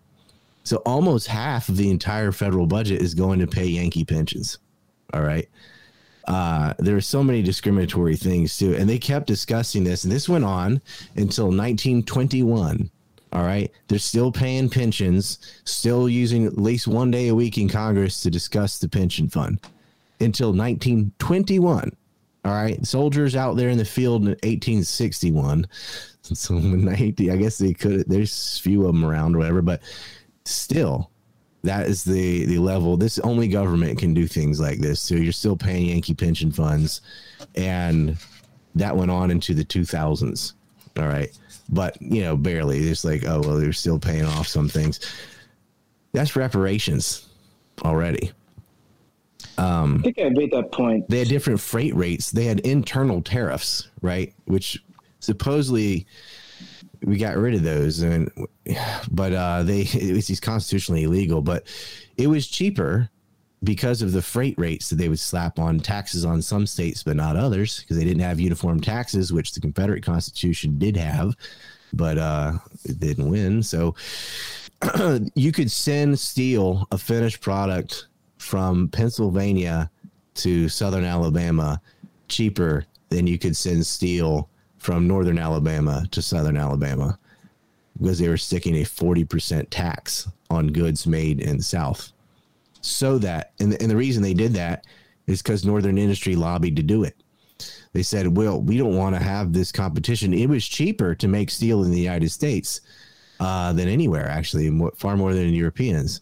But um, someone could not ship steel from one side of Alabama to the other uh, without having to pay more than they could to get it from all the way from Pennsylvania. And these Pennsylvania lobbyists, uh, w- where that word comes from, actually, is from Grant. he would meet so with so many special interest groups in the lobbies of hotels that they would just call them lobbyists. And we still have lobbyists today. And what is a lobbyist? Is legalized bribery is what it is. I mean, you go in, you pay for lunches and all this indirect way of giving people cash and putting money into their reelection campaign and blah blah blah, and they do you political favors. That starts with Grant, the lobbyist, the the birth of the marriage of corporation and state is Grant and Lincoln. Right, these are the two that did this to the United States. It wasn't like that before. And all these people that hate crony capitalism, they're like, well, your top hat wearing long legged stinking Lincoln is who you ought to blame they heroicize this motherfucker.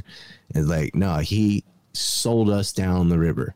He let the interests take over the country uh, for their banks, for their foundries, and for their railroad, especially. Just soak up uh, living off the tit of government. And not only are they getting subsidized by the government, but they're getting favorable taxes and regulations that would stifle their competition to ensure that they can maintain monopolies and that went on uh, pretty much until World War II. It wasn't like, oh, it ended in 1877 or something like that. Reconstruction went on, parts of it, the Union Pension Fund, the, you know, different freight rates for different areas, favorable banking regulations, all that went on until 1950.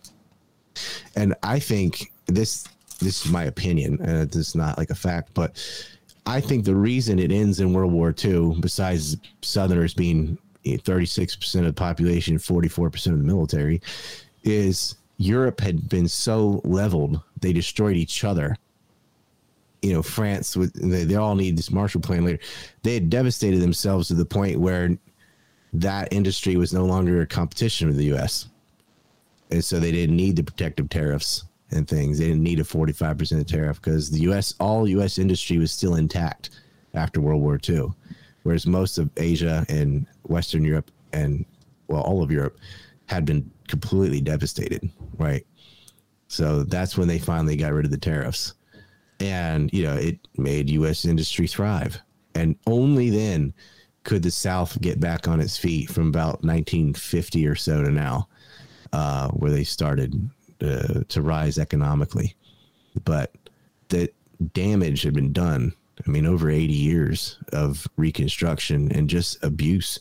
There was property confiscations. That's why the Klan arose, was to fight off uh, people confiscating property. Forrest, Nathan Forrest, um, who just he disavowed the Klan that came with the stupid ghost uniforms and all that, but the original original KKK was a paramilitary group ready to restart the Civil War if they were going to press with their confiscation of property because that was enough was enough. They were taking property away from whites uh, and giving it to blacks or giving it to northern carpetbaggers. Union, uh, the amount of rape from these people that would go to a lot of southern households, the men were dead and they would go in there and just steal everything out of the house. Uh, and if the woman was in there, they'd rape her. Uh, the Union Army had over 156,000 cases of syphilis uh, that had gone around where they had been raping so many women. And this is why the South has such a strong right to bear arms. Is that woman that had a pistol or something could defend herself. Otherwise, she's not getting raped. She's getting gang raped, and usually publicly, tearing off her clothes in front of other people she knows and raping her. And there were some Union commanders and things that would shoot somebody if they found them doing that. But at a certain point, it just let loose. And it continued after the war. The rape continued after the war. They would come down their carpet bag, steal all the silverware, anything that you could even sell, you know, and rape the women. Uh, because so many of the men were dead. They lost. Um, if you look at the percentages, right? If you were to have a war today, where we lost, you know, 3% of the population or so. Uh, you're talking about like, and this is if, if you had all of the United States, not just the South, it would be like uh, going to war and losing 17 million soldiers. Can you imagine? Like Vietnam was 55,000. Right. Can you imagine a war? And that's considered an epic disaster. Yeah. 17 million people. No, that's what the South went through, though. Um, and then you've got uh, sharecroppers were making a whopping 17 cents a day. Okay. And to compare that, I have a note here because I don't memorize all this stuff, but uh, they lived like serfs. In 1938, the average was $63 or 17 cents a day. The Ohio poverty line in 18, 1873 was a dollar a day, and that was 65 years earlier. Let me say that again. The, the poverty line just in Ohio, which is not the wealthiest northern state or anything, in 1873 was a dollar a day. I only picked that because it's a nice round number. It happened to be a dollar, right? So it was a dollar a day. That's 65 years later. Sharecroppers in the South are making 17 cents a day. 17 cents versus a dollar. And you know how much inflation occurred over 65 years. That's fucking poor. That's what I'm saying. And they, that's not the entire southern industry. That's sharecroppers. I cherry picked that industry, but that's what most people were doing uh, because they were on subsistence living. I They feel didn't have a lot of industries. I feel like it's hard for a lot of people to understand just how poor the South really was after all this. Uh, and even, you know, I'm from the South. Uh, one of the poorest places in the country is where I'm from, actually.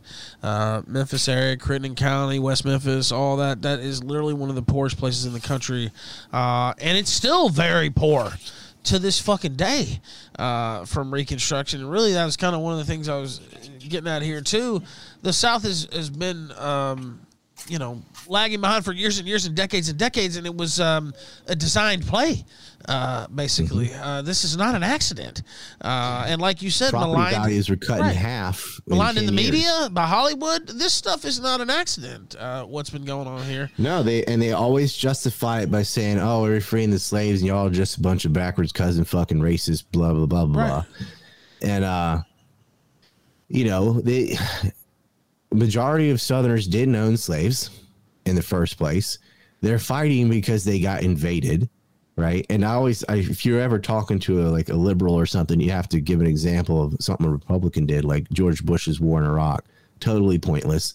There were no weapons of mass destruction. A bunch of neocons lied us into that war, deceived us, and so did the media. Went along with it, so we ended up wasting trillions of dollars and killing hundred thousand Iraqis or more, and six thousand dead Americans. But the Iraqis, why were they fighting? It was because they're all Saddam loyalists because they all believed in what he didn't know. They fought back because we went over there and leveled their cities. We blew Fallujah back into the Stone Age. We invaded Tikrit. We went into Baghdad and Mosul, and they started fighting us because we're over there killing people they know and destroying their property. And Yankee armies went into Virginia, tried to anyway, uh, setting farms on fire and raping women, and and sent, went down there with soldiers to destroy their cities.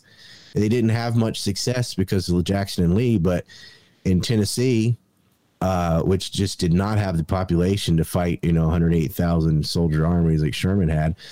They looped around. They burned Columbus, South Carolina. They burned Atlanta, Georgia. They just burned down cities, right? Uh, Nagasaki style, right? I'm gonna say literal war crimes. Yeah, I mean, Yeah, it is literal war crimes. You're attacking civilians, both black and white. You're you're causing starvation and mayhem and all, and all because you can't win on the battlefield. So you're just going to go around and set everything on fire and try and hurt their industry material and win that way.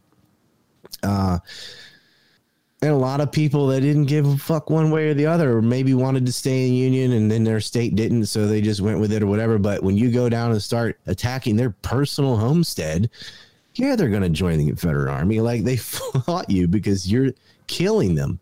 You you're on their land. You're in their state, trying to force them to join your state when they, you know, legally, by the way, left. Yeah, well, and that's another thing. And then they punish them afterward. Like, how dare you resist us? Well, that's right. they put the tariff on, and very, very little happened in the, to the means of punishing all this mass rape and and arson and so on. Well, uh, and now they you can't even commemorate Confederates that resisted with a statue or anything. They want to tear that down too. And uh, aside from Tennessee, the only one not under military occupation, a lot of southern states didn't have any statues until the Spanish American War.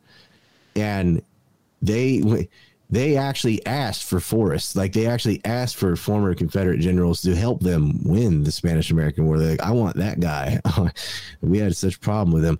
And they had a lot of veterans uh, help defeat the Spanish in 1898 uh, of Southerners. And so they got a little bit of respect for, well, they're fighting for the Union now, right, against the, the Spanish and they allowed them some monuments for veterans and whatnot. But the North was already building them, and the, both sides slowly. Uh, South didn't have the capital to do it for all those reasons I just explained. But as soon as they did, they'd always done little things, flowers on graves and wreaths and things they could build, but proper monuments wouldn't come about till about the 1890s.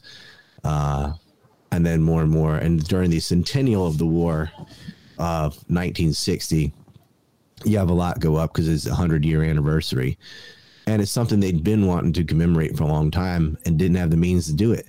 I mean, they're suffering under Reconstruction basically until the end of World War II, right? It's about actually until the end of the start of the Korean War in 1950. That's when things start turning around again in the South, and immediately because it's only five years spread between desegregation, the civil rights movement, and the centennial of the Civil War, they always say, "Oh yeah, they put up statues uh, because they were pissed about desegregation." Like, no, they were doing that five years before that, but it was just a centennial, and they had to, there was the battle flags in the state flags, as Mississippi and other states like have the battle flag. It was that important to them. Uh, that flag represents standing up to tyranny that is a flag for veterans. It is the, the I'm talking about like uh, the cross and with the stars. They were fighting against an invading army and navy. The North inherits the navy, by the way. The South had to take merchant marine ships and convert them into warboats in the middle of a war. Right, the North hit uh, North Carolina hard in the beginning of the war to try and take those ports, and they'd already put a uh, blockade on Virginia and North Carolina, which were still part of the United States. So after the blockade on three southern states, then they secede, right? And largest city in North Carolina at the time was Wilmington, was on the coast and totally pro Confederate. So you can't blockade our goods and put these taxes on us. We're out. That'll devastate us. They knew that if you put a 45% tariff on these goods, that we're going to end up being the slaves of the North. And they were because they had a war. North won, and they put up, they kept that 45% tariff and worse. and they eventually just sucked all the wealth out of the South and transferred to the North. The 10 wealthiest states became the 10 poorest. The, the least, the poorest southern state, which was still wealthy, was Arkansas, which was still wealthier than Connecticut which was the richest northern state. And all that got reversed after the war. The Northeast becomes the power center and of finance and everything else. And the South was just impoverished up until about 1950. Um, and then Hollywood continued to demonize it, like, oh, this backward South, this uneducated country bumpkins. Is a, their education suffered because of lack of capital too.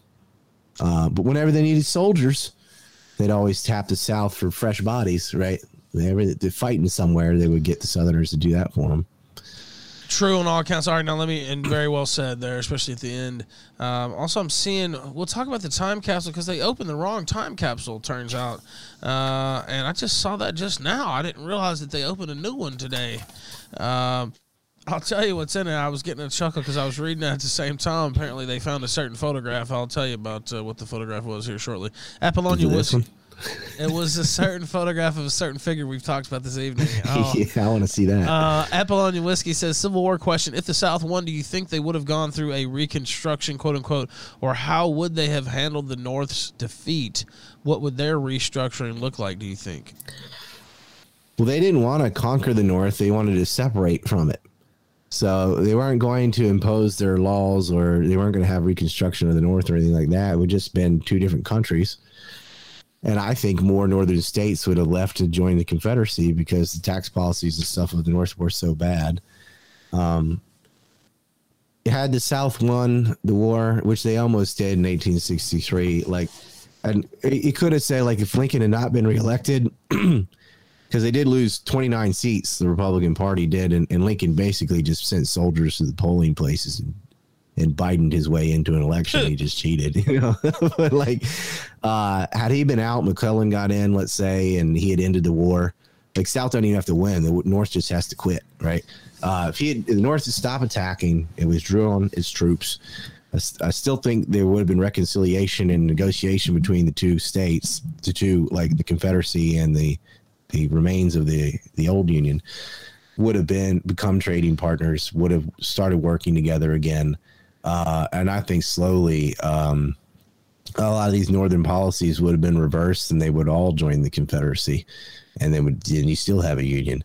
It's just you have a different constitution that has uniformity over trade policies taxes and goods. And um, most of much the rest of it was the same same as ever was. I still think slavery would have lasted uh, a little longer in the deep south uh, for blacks but not for chinese. Um, and they would have done the old model of venture capitalism to raise funds for um, other public works and things. The wealth would have been retained. South was still making 80% of the world's cotton, uh, plenty of money to go around. Things would have returned to normalcy a lot faster. Nobody would have had to go through those multiple decades of poverty. Uh, and slavery would have ended anyway. And I think probably they would have paid compensation to the slave masters, would have been the way to get rid of it as had been done in other countries. That's how they ended it uh, without firing a single bullet. Uh, I do also think it's you know had there not been a war, like a lot of weapons were invented because of that war, from six shot revolvers to submarines. Uh, which led to the decimation of the remains of American Indians and an arms export by the United States to the entire globe. Right, they were sending Gatling guns and things to Japan to kill the samurai. Like the weapons increase caused by the pressure of the Civil War really redrew the map across the globe.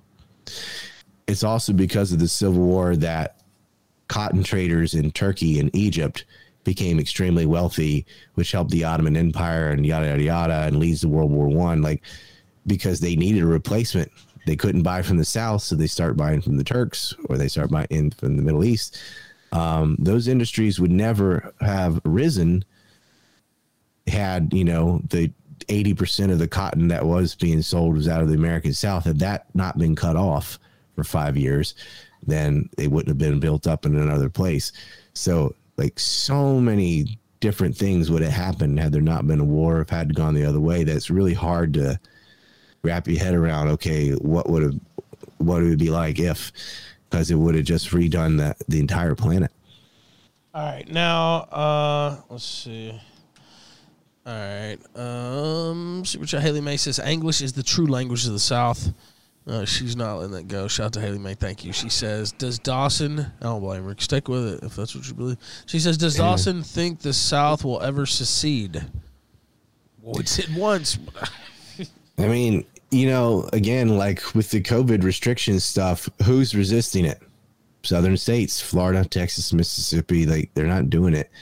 Uh, I think Virginia will uh, come January 12th when they get their new administration in, they're going to be Southern again too. And they're not going to have these mandates and CRT and all this bullshit. Like the, the resistance to all that crap is still that Jeffersonian philosophy. It's Southerners that are going to go against that. But if there isn't a red wave in 2022 and they just mail in themselves votes or like last time, yes, you will see secession. You'll see it in Texas. You you might see it in Alaska because both of them have it on the docket already. But if they openly steal another election and allow these shit libs to do what they've been doing with massive inflation and supply chain crisis and open borders and all that, I think it's very likely you could see secession again. Like they've these liberals have bitten off more than they can chew, and yeah, like uh, the first act, HR one for the Biden administration was getting rid of voter ID. And what they say, voter ID is racist. Voter ID is not racist. Saying voter ID is racist is racist. You're implying that oh, certain races don't know how to find a DMV and get a driver's license, or what, what's the? you want a COVID pass for everything, but you can't have voter ID. They don't want voter ID because they encourage illegal votes because that's the only way that side can win. That's why they, they have an open border. They think these people are, are going to vote Democrat. And people realize this.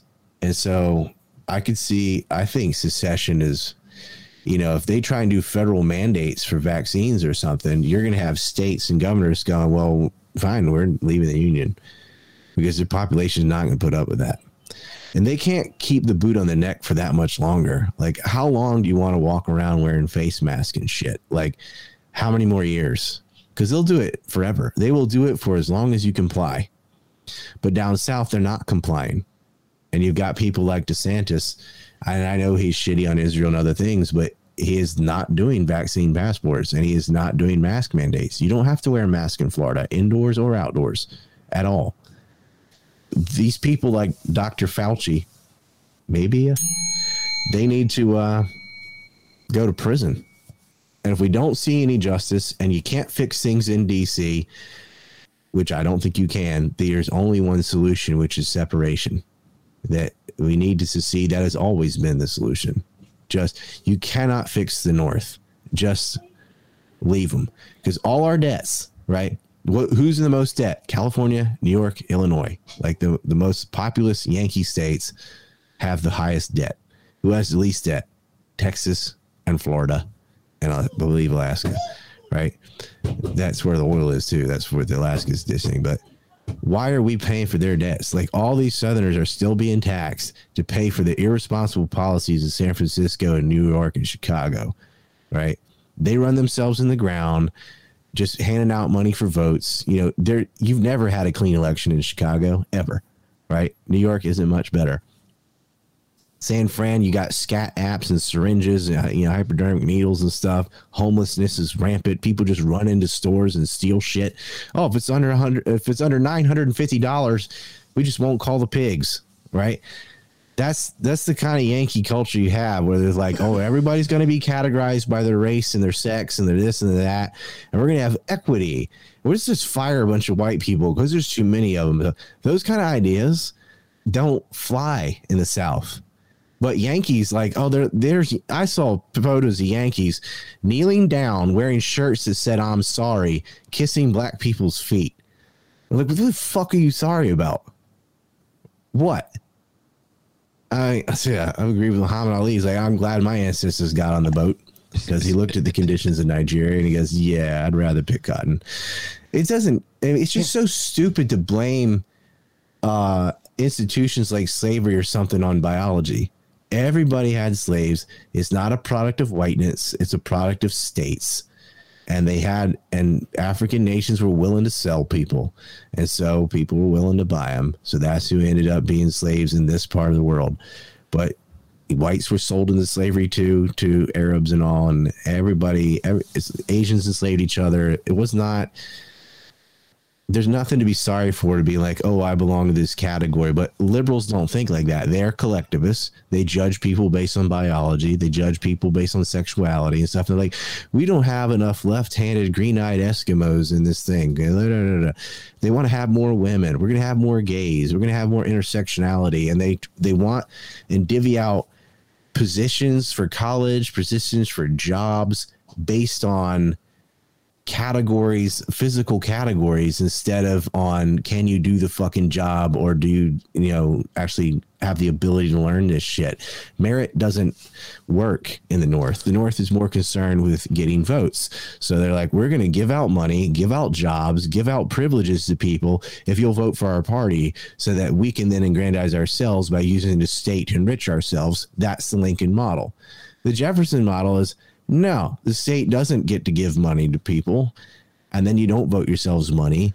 You actually have to work for money, and it doesn't matter what color you are or whatever. You're gonna have to earn it. Equal opportunity, not equal outcome.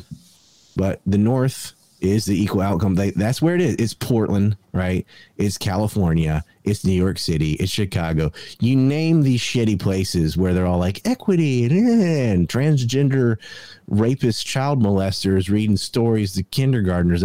Where does that happen? The fucking North. Right? That culture is backwards, and we should just separate because these people are they're unfuckable. Like you cannot fix these motherfuckers. They they don't listen. They don't. They just don't believe. They, they're off in La La Land. Uh, the city of Portland will never return.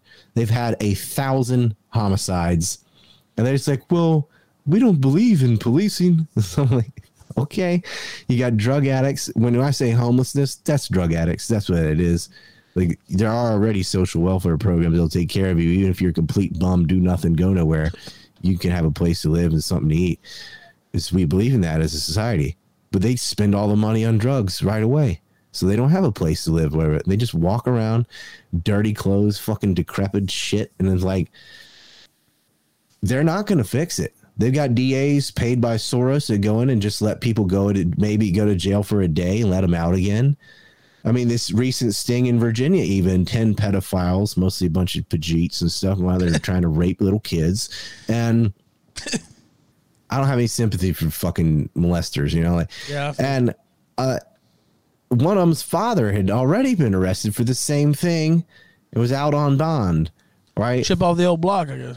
Yeah, it's like, yeah, exactly. Like a lot of them should already be in jail for the first time they tried to do it, but they let them out. But that's what McCullen and, these, and Northam and these fucking Yankee, they're from New York, by the way, Yankee governors come in and fuck up the state. Now Youngkin's coming in on the 12th, breath of fresh air. Uh, Lieutenant Governor Sears is coming in, another breath of fresh air. She's she's not going to put up with this shit. Like if you're a pedophile, you're going to jail. First strike, you're done. Like that's it. You don't get out on bond. You don't get out on bail. You don't get. You're done. You're in prison. You belong in a cage because you're a predator who's trying to rape children. That should be a one strike, you're out kind of thing. But not in liberal land. Oh no, that's just a different form of sexuality, and they just can't help it. They love children, and and then we should accept that. Nah, nah, nah. they're trying to normalize it. Fuck that. All right, now let me read these. Uh, Sam, shout out to him uh, over on Cash App says, "Wishing you the best, Ralph. Thank you, thank you as well." Nady Bakes, who I'm going to see very soon in Las Vegas. Matter of fact, I'm going to speed through the end of the show here too because I got to catch a flight uh, here in Washington D.C. I got to get in my car and drive to D.C. Uh, believe it or not. Uh, now there are a couple more here. Quebec, uh, awesome contribution says, "Holy crap! I had no idea just how evil the Civil War was. I knew the Hollywood version was BS, but damn." Um, Well, I feel like a, a lot of people probably don't. You don't really hear that much about the Civil War, other than a few basic things they want to d- drive in your head that may or may not be Winners true. write the history. I mean, Right. look at the stuff that happened to German citizens after World War II. And you blah blah Nazi whatever. I don't care. Common citizens had nothing to do with it. Were dragged out and and raped.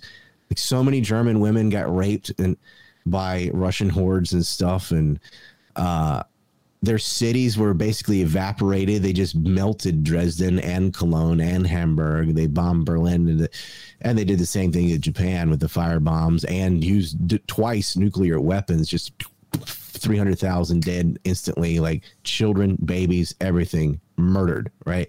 That's what the that's what war is. War is hell. Yeah, you're right. Well, hell's bad, so let, let's avoid this. You know, uh, but that you cannot you cannot mention the suffering of Germans and Japanese because then all of a sudden you know you're a Nazi or something, and you can't mention the suffering and the rape and the murder and the and the abuse of children and the humiliation and stuff of Southerners because they've painted that war to be like oh well then you're pro slavery which is not why they're fighting. Six northern states had slaves through the entirety of the war and after the war. Virginia ended slavery before West Virginia, and West Virginia joined the Union and had slaves. Uh, Virginia joined the Confederacy, and actually, Virginia, before Lee surrendered, had already outlawed slavery in their state just by a couple weeks, but they'd already gotten rid of it. West Virginia had not. They would come right afterward, but it's funny little stat there. Virginia actually ended slavery before West Virginia. West Virginia is they're pointing guns at the South too. So is Kentucky. They had slaves. Maryland had slaves. D.C. had slaves. Delaware had slaves. New Jersey had slaves. Missouri had slaves. They're all in the Union. They're all fighting. They all put on uniforms and fought against the South.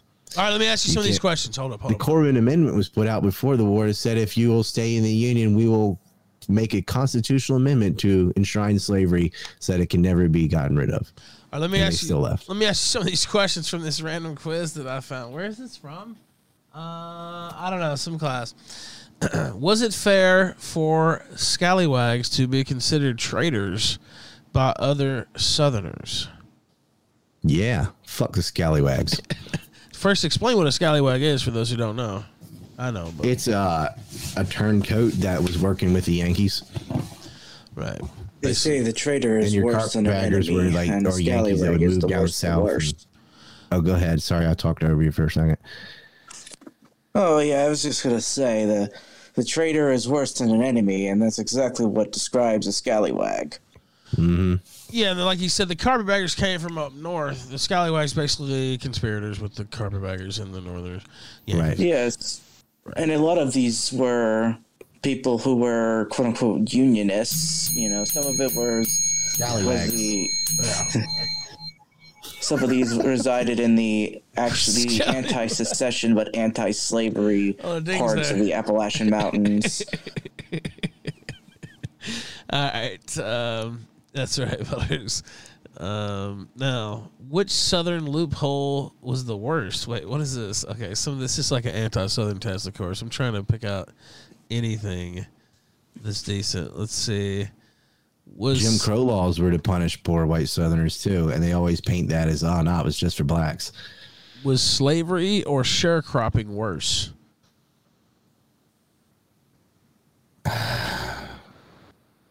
Sharecropping lasted longer, so I don't know. I'd say slavery's worse than sharecropping. Yeah, but maybe, but it's not, Not by by a lot though. It's, it's not the hands down defeat you would think it would be. Uh, no, I would I would have to agree with you, Tech. Actually, yeah, I mean probably slavery a little bit worse, but uh, not by. you you would have a actually have a higher standard of living and a greater chance of not dying from starvation being a slave than a sharecropper.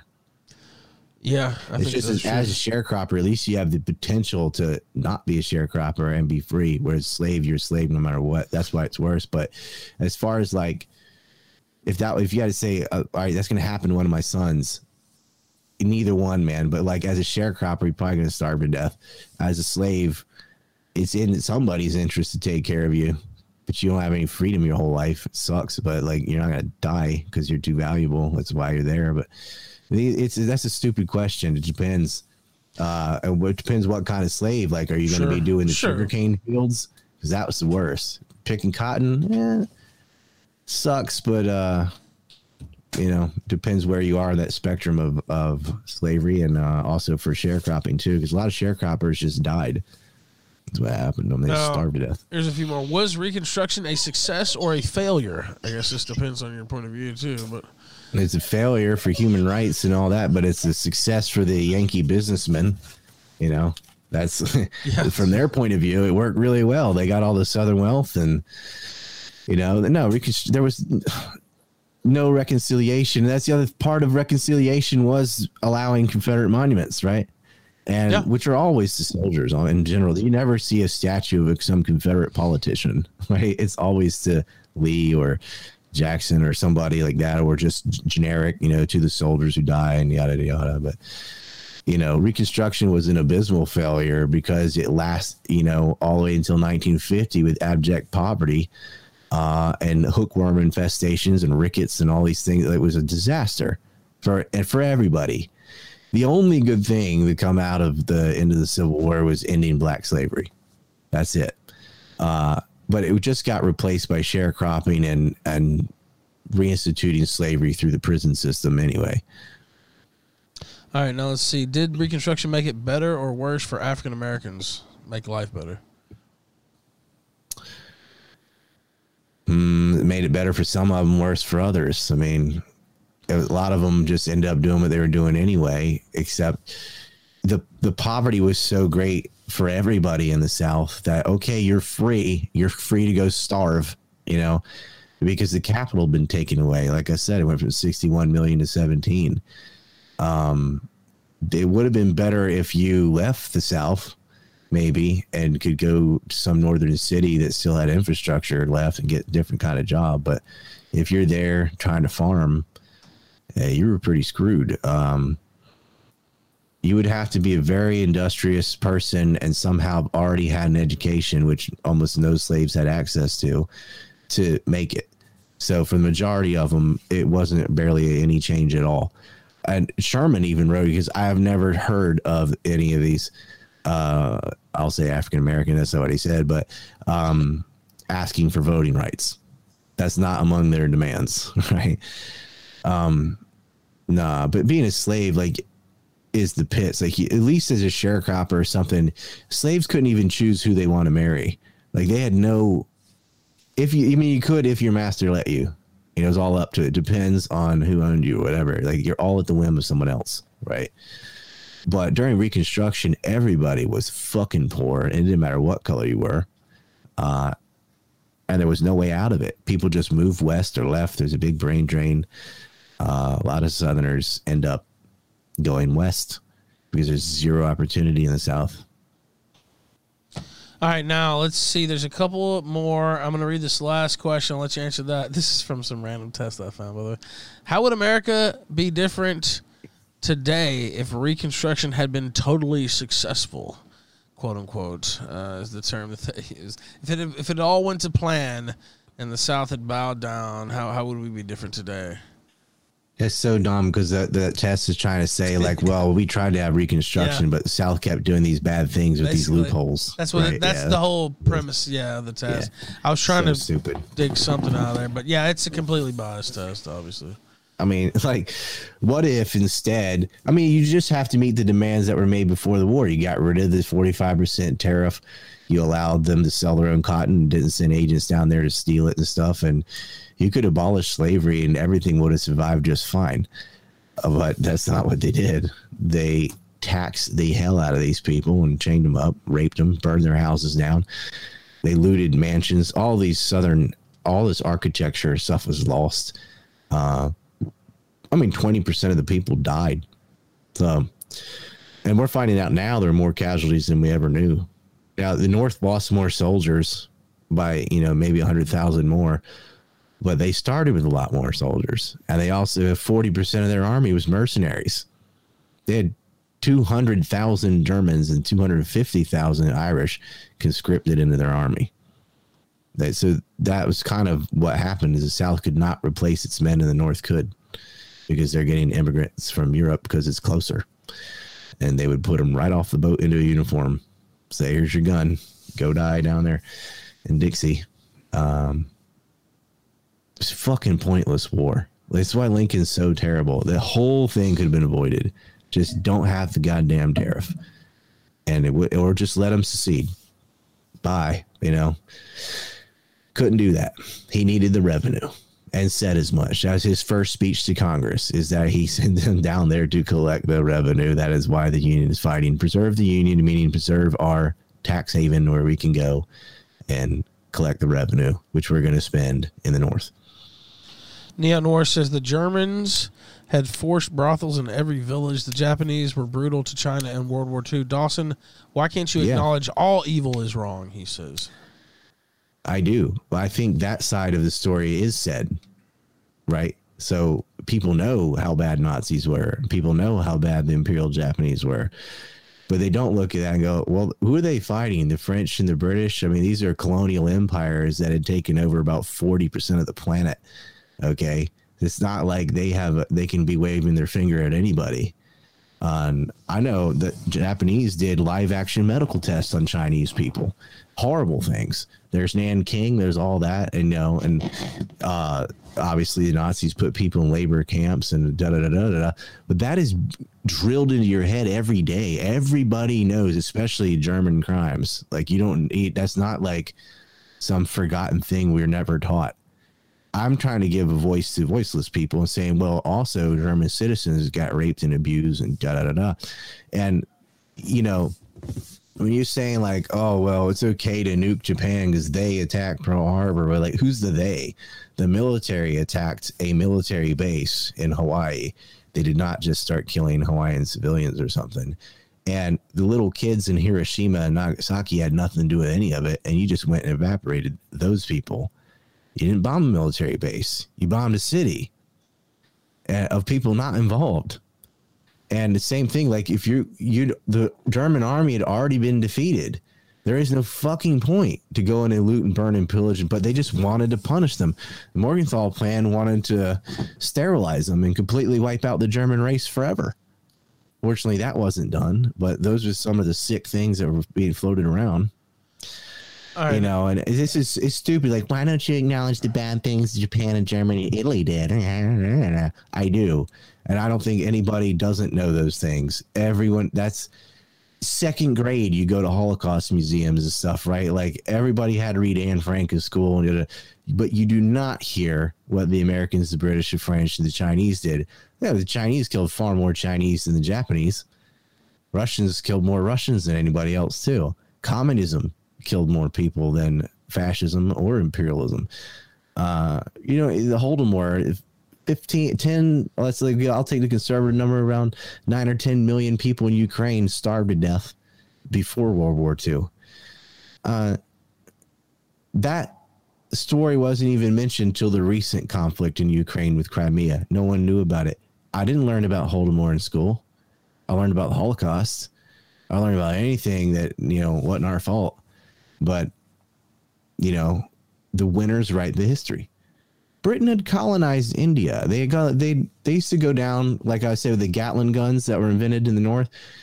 British bought as many as we would sell, went down to West Africa and would just mow down towns, just just whoever, just just they called it hammering, and they would just go and hammer a town with because they had machine guns. They're like, look at this new toy, and just shoot people. You know, this is the kind of people Germany and Japan and stuff are fighting. Government is the problem. There were no good guys and bad guys in World War II. All these states are evil, run by banks and doing it for personal interest. And they use the poor people from both sides to go out there in the field and kill each other so that their little rich puppeteers can uh, further enrich themselves off of your death and misery. All right, I'm gonna have to call time there. Now there's a couple more super chats. I'll play those because they did get sent in. Because I gotta catch this flight. If I wait too long, I won't be able to get my stuff together. Uh, now hold on one sec. I got to bounce too. Yeah, that's that's very good because we got like two more here. Great show and great guests. he Urban. Moving you. Systems sent $3 great show and great guest THX. Yeah, no, here's, here's Shin Were they high fiving? Yeah. Shinshan256B sent $10 Ryan. I have been watching you for years on this show and others. Always great. But race realism is an important topic. Not necessarily just for white and black people, but for the Jewish and non-Jewish. They, ding, fear it because it calls them out. Yeah. All right. Whatever.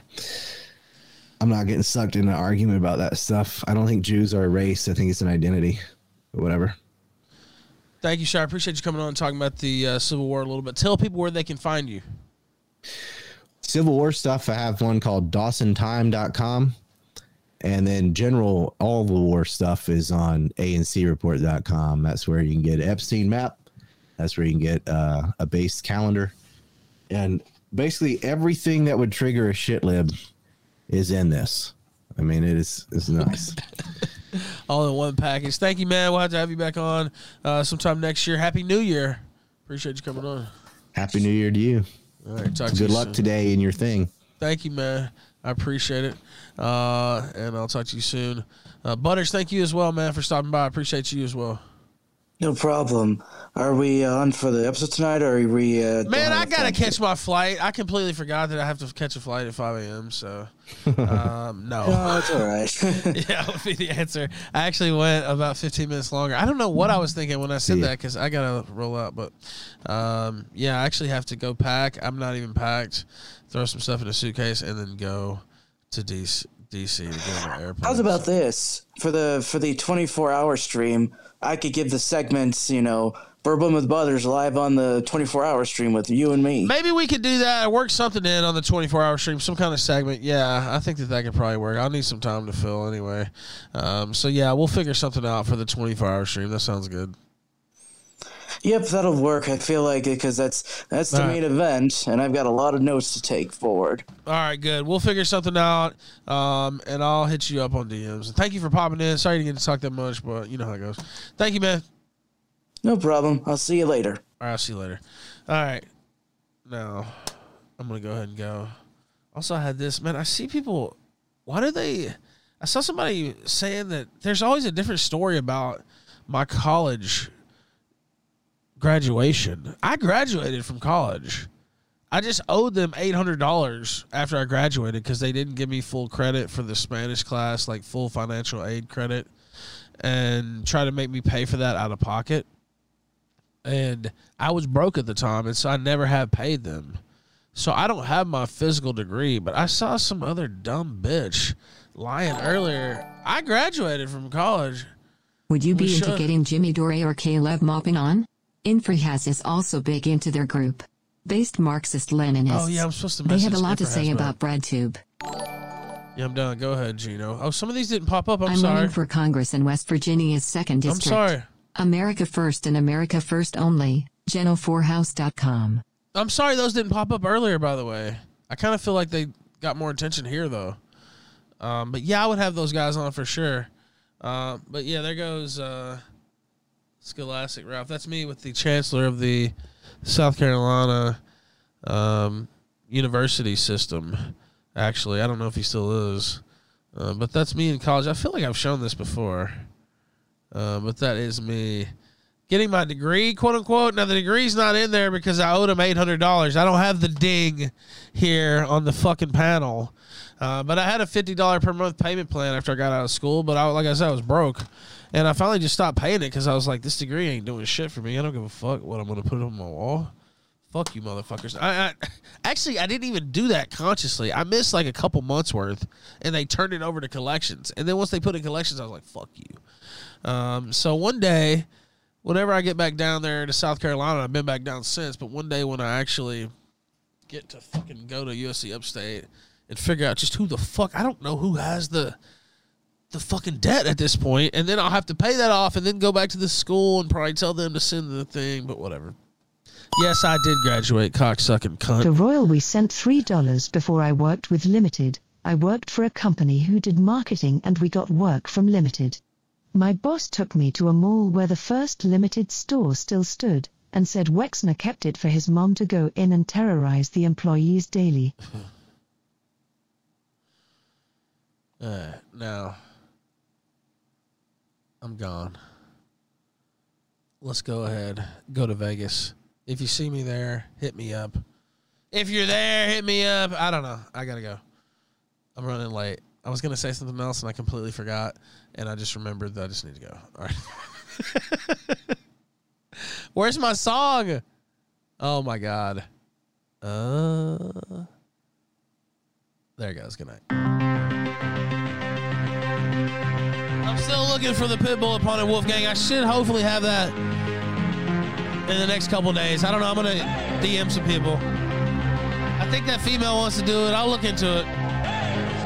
We'll find somebody. Free Ralph Festival, January 3rd. That's the next kill stream. That's the next Tequila Sunrise. Happy New Year, everybody. Thank you for the support. It's truly an honor and a privilege to host this show. I hope you enjoy watching it in the year 2021. Farewell.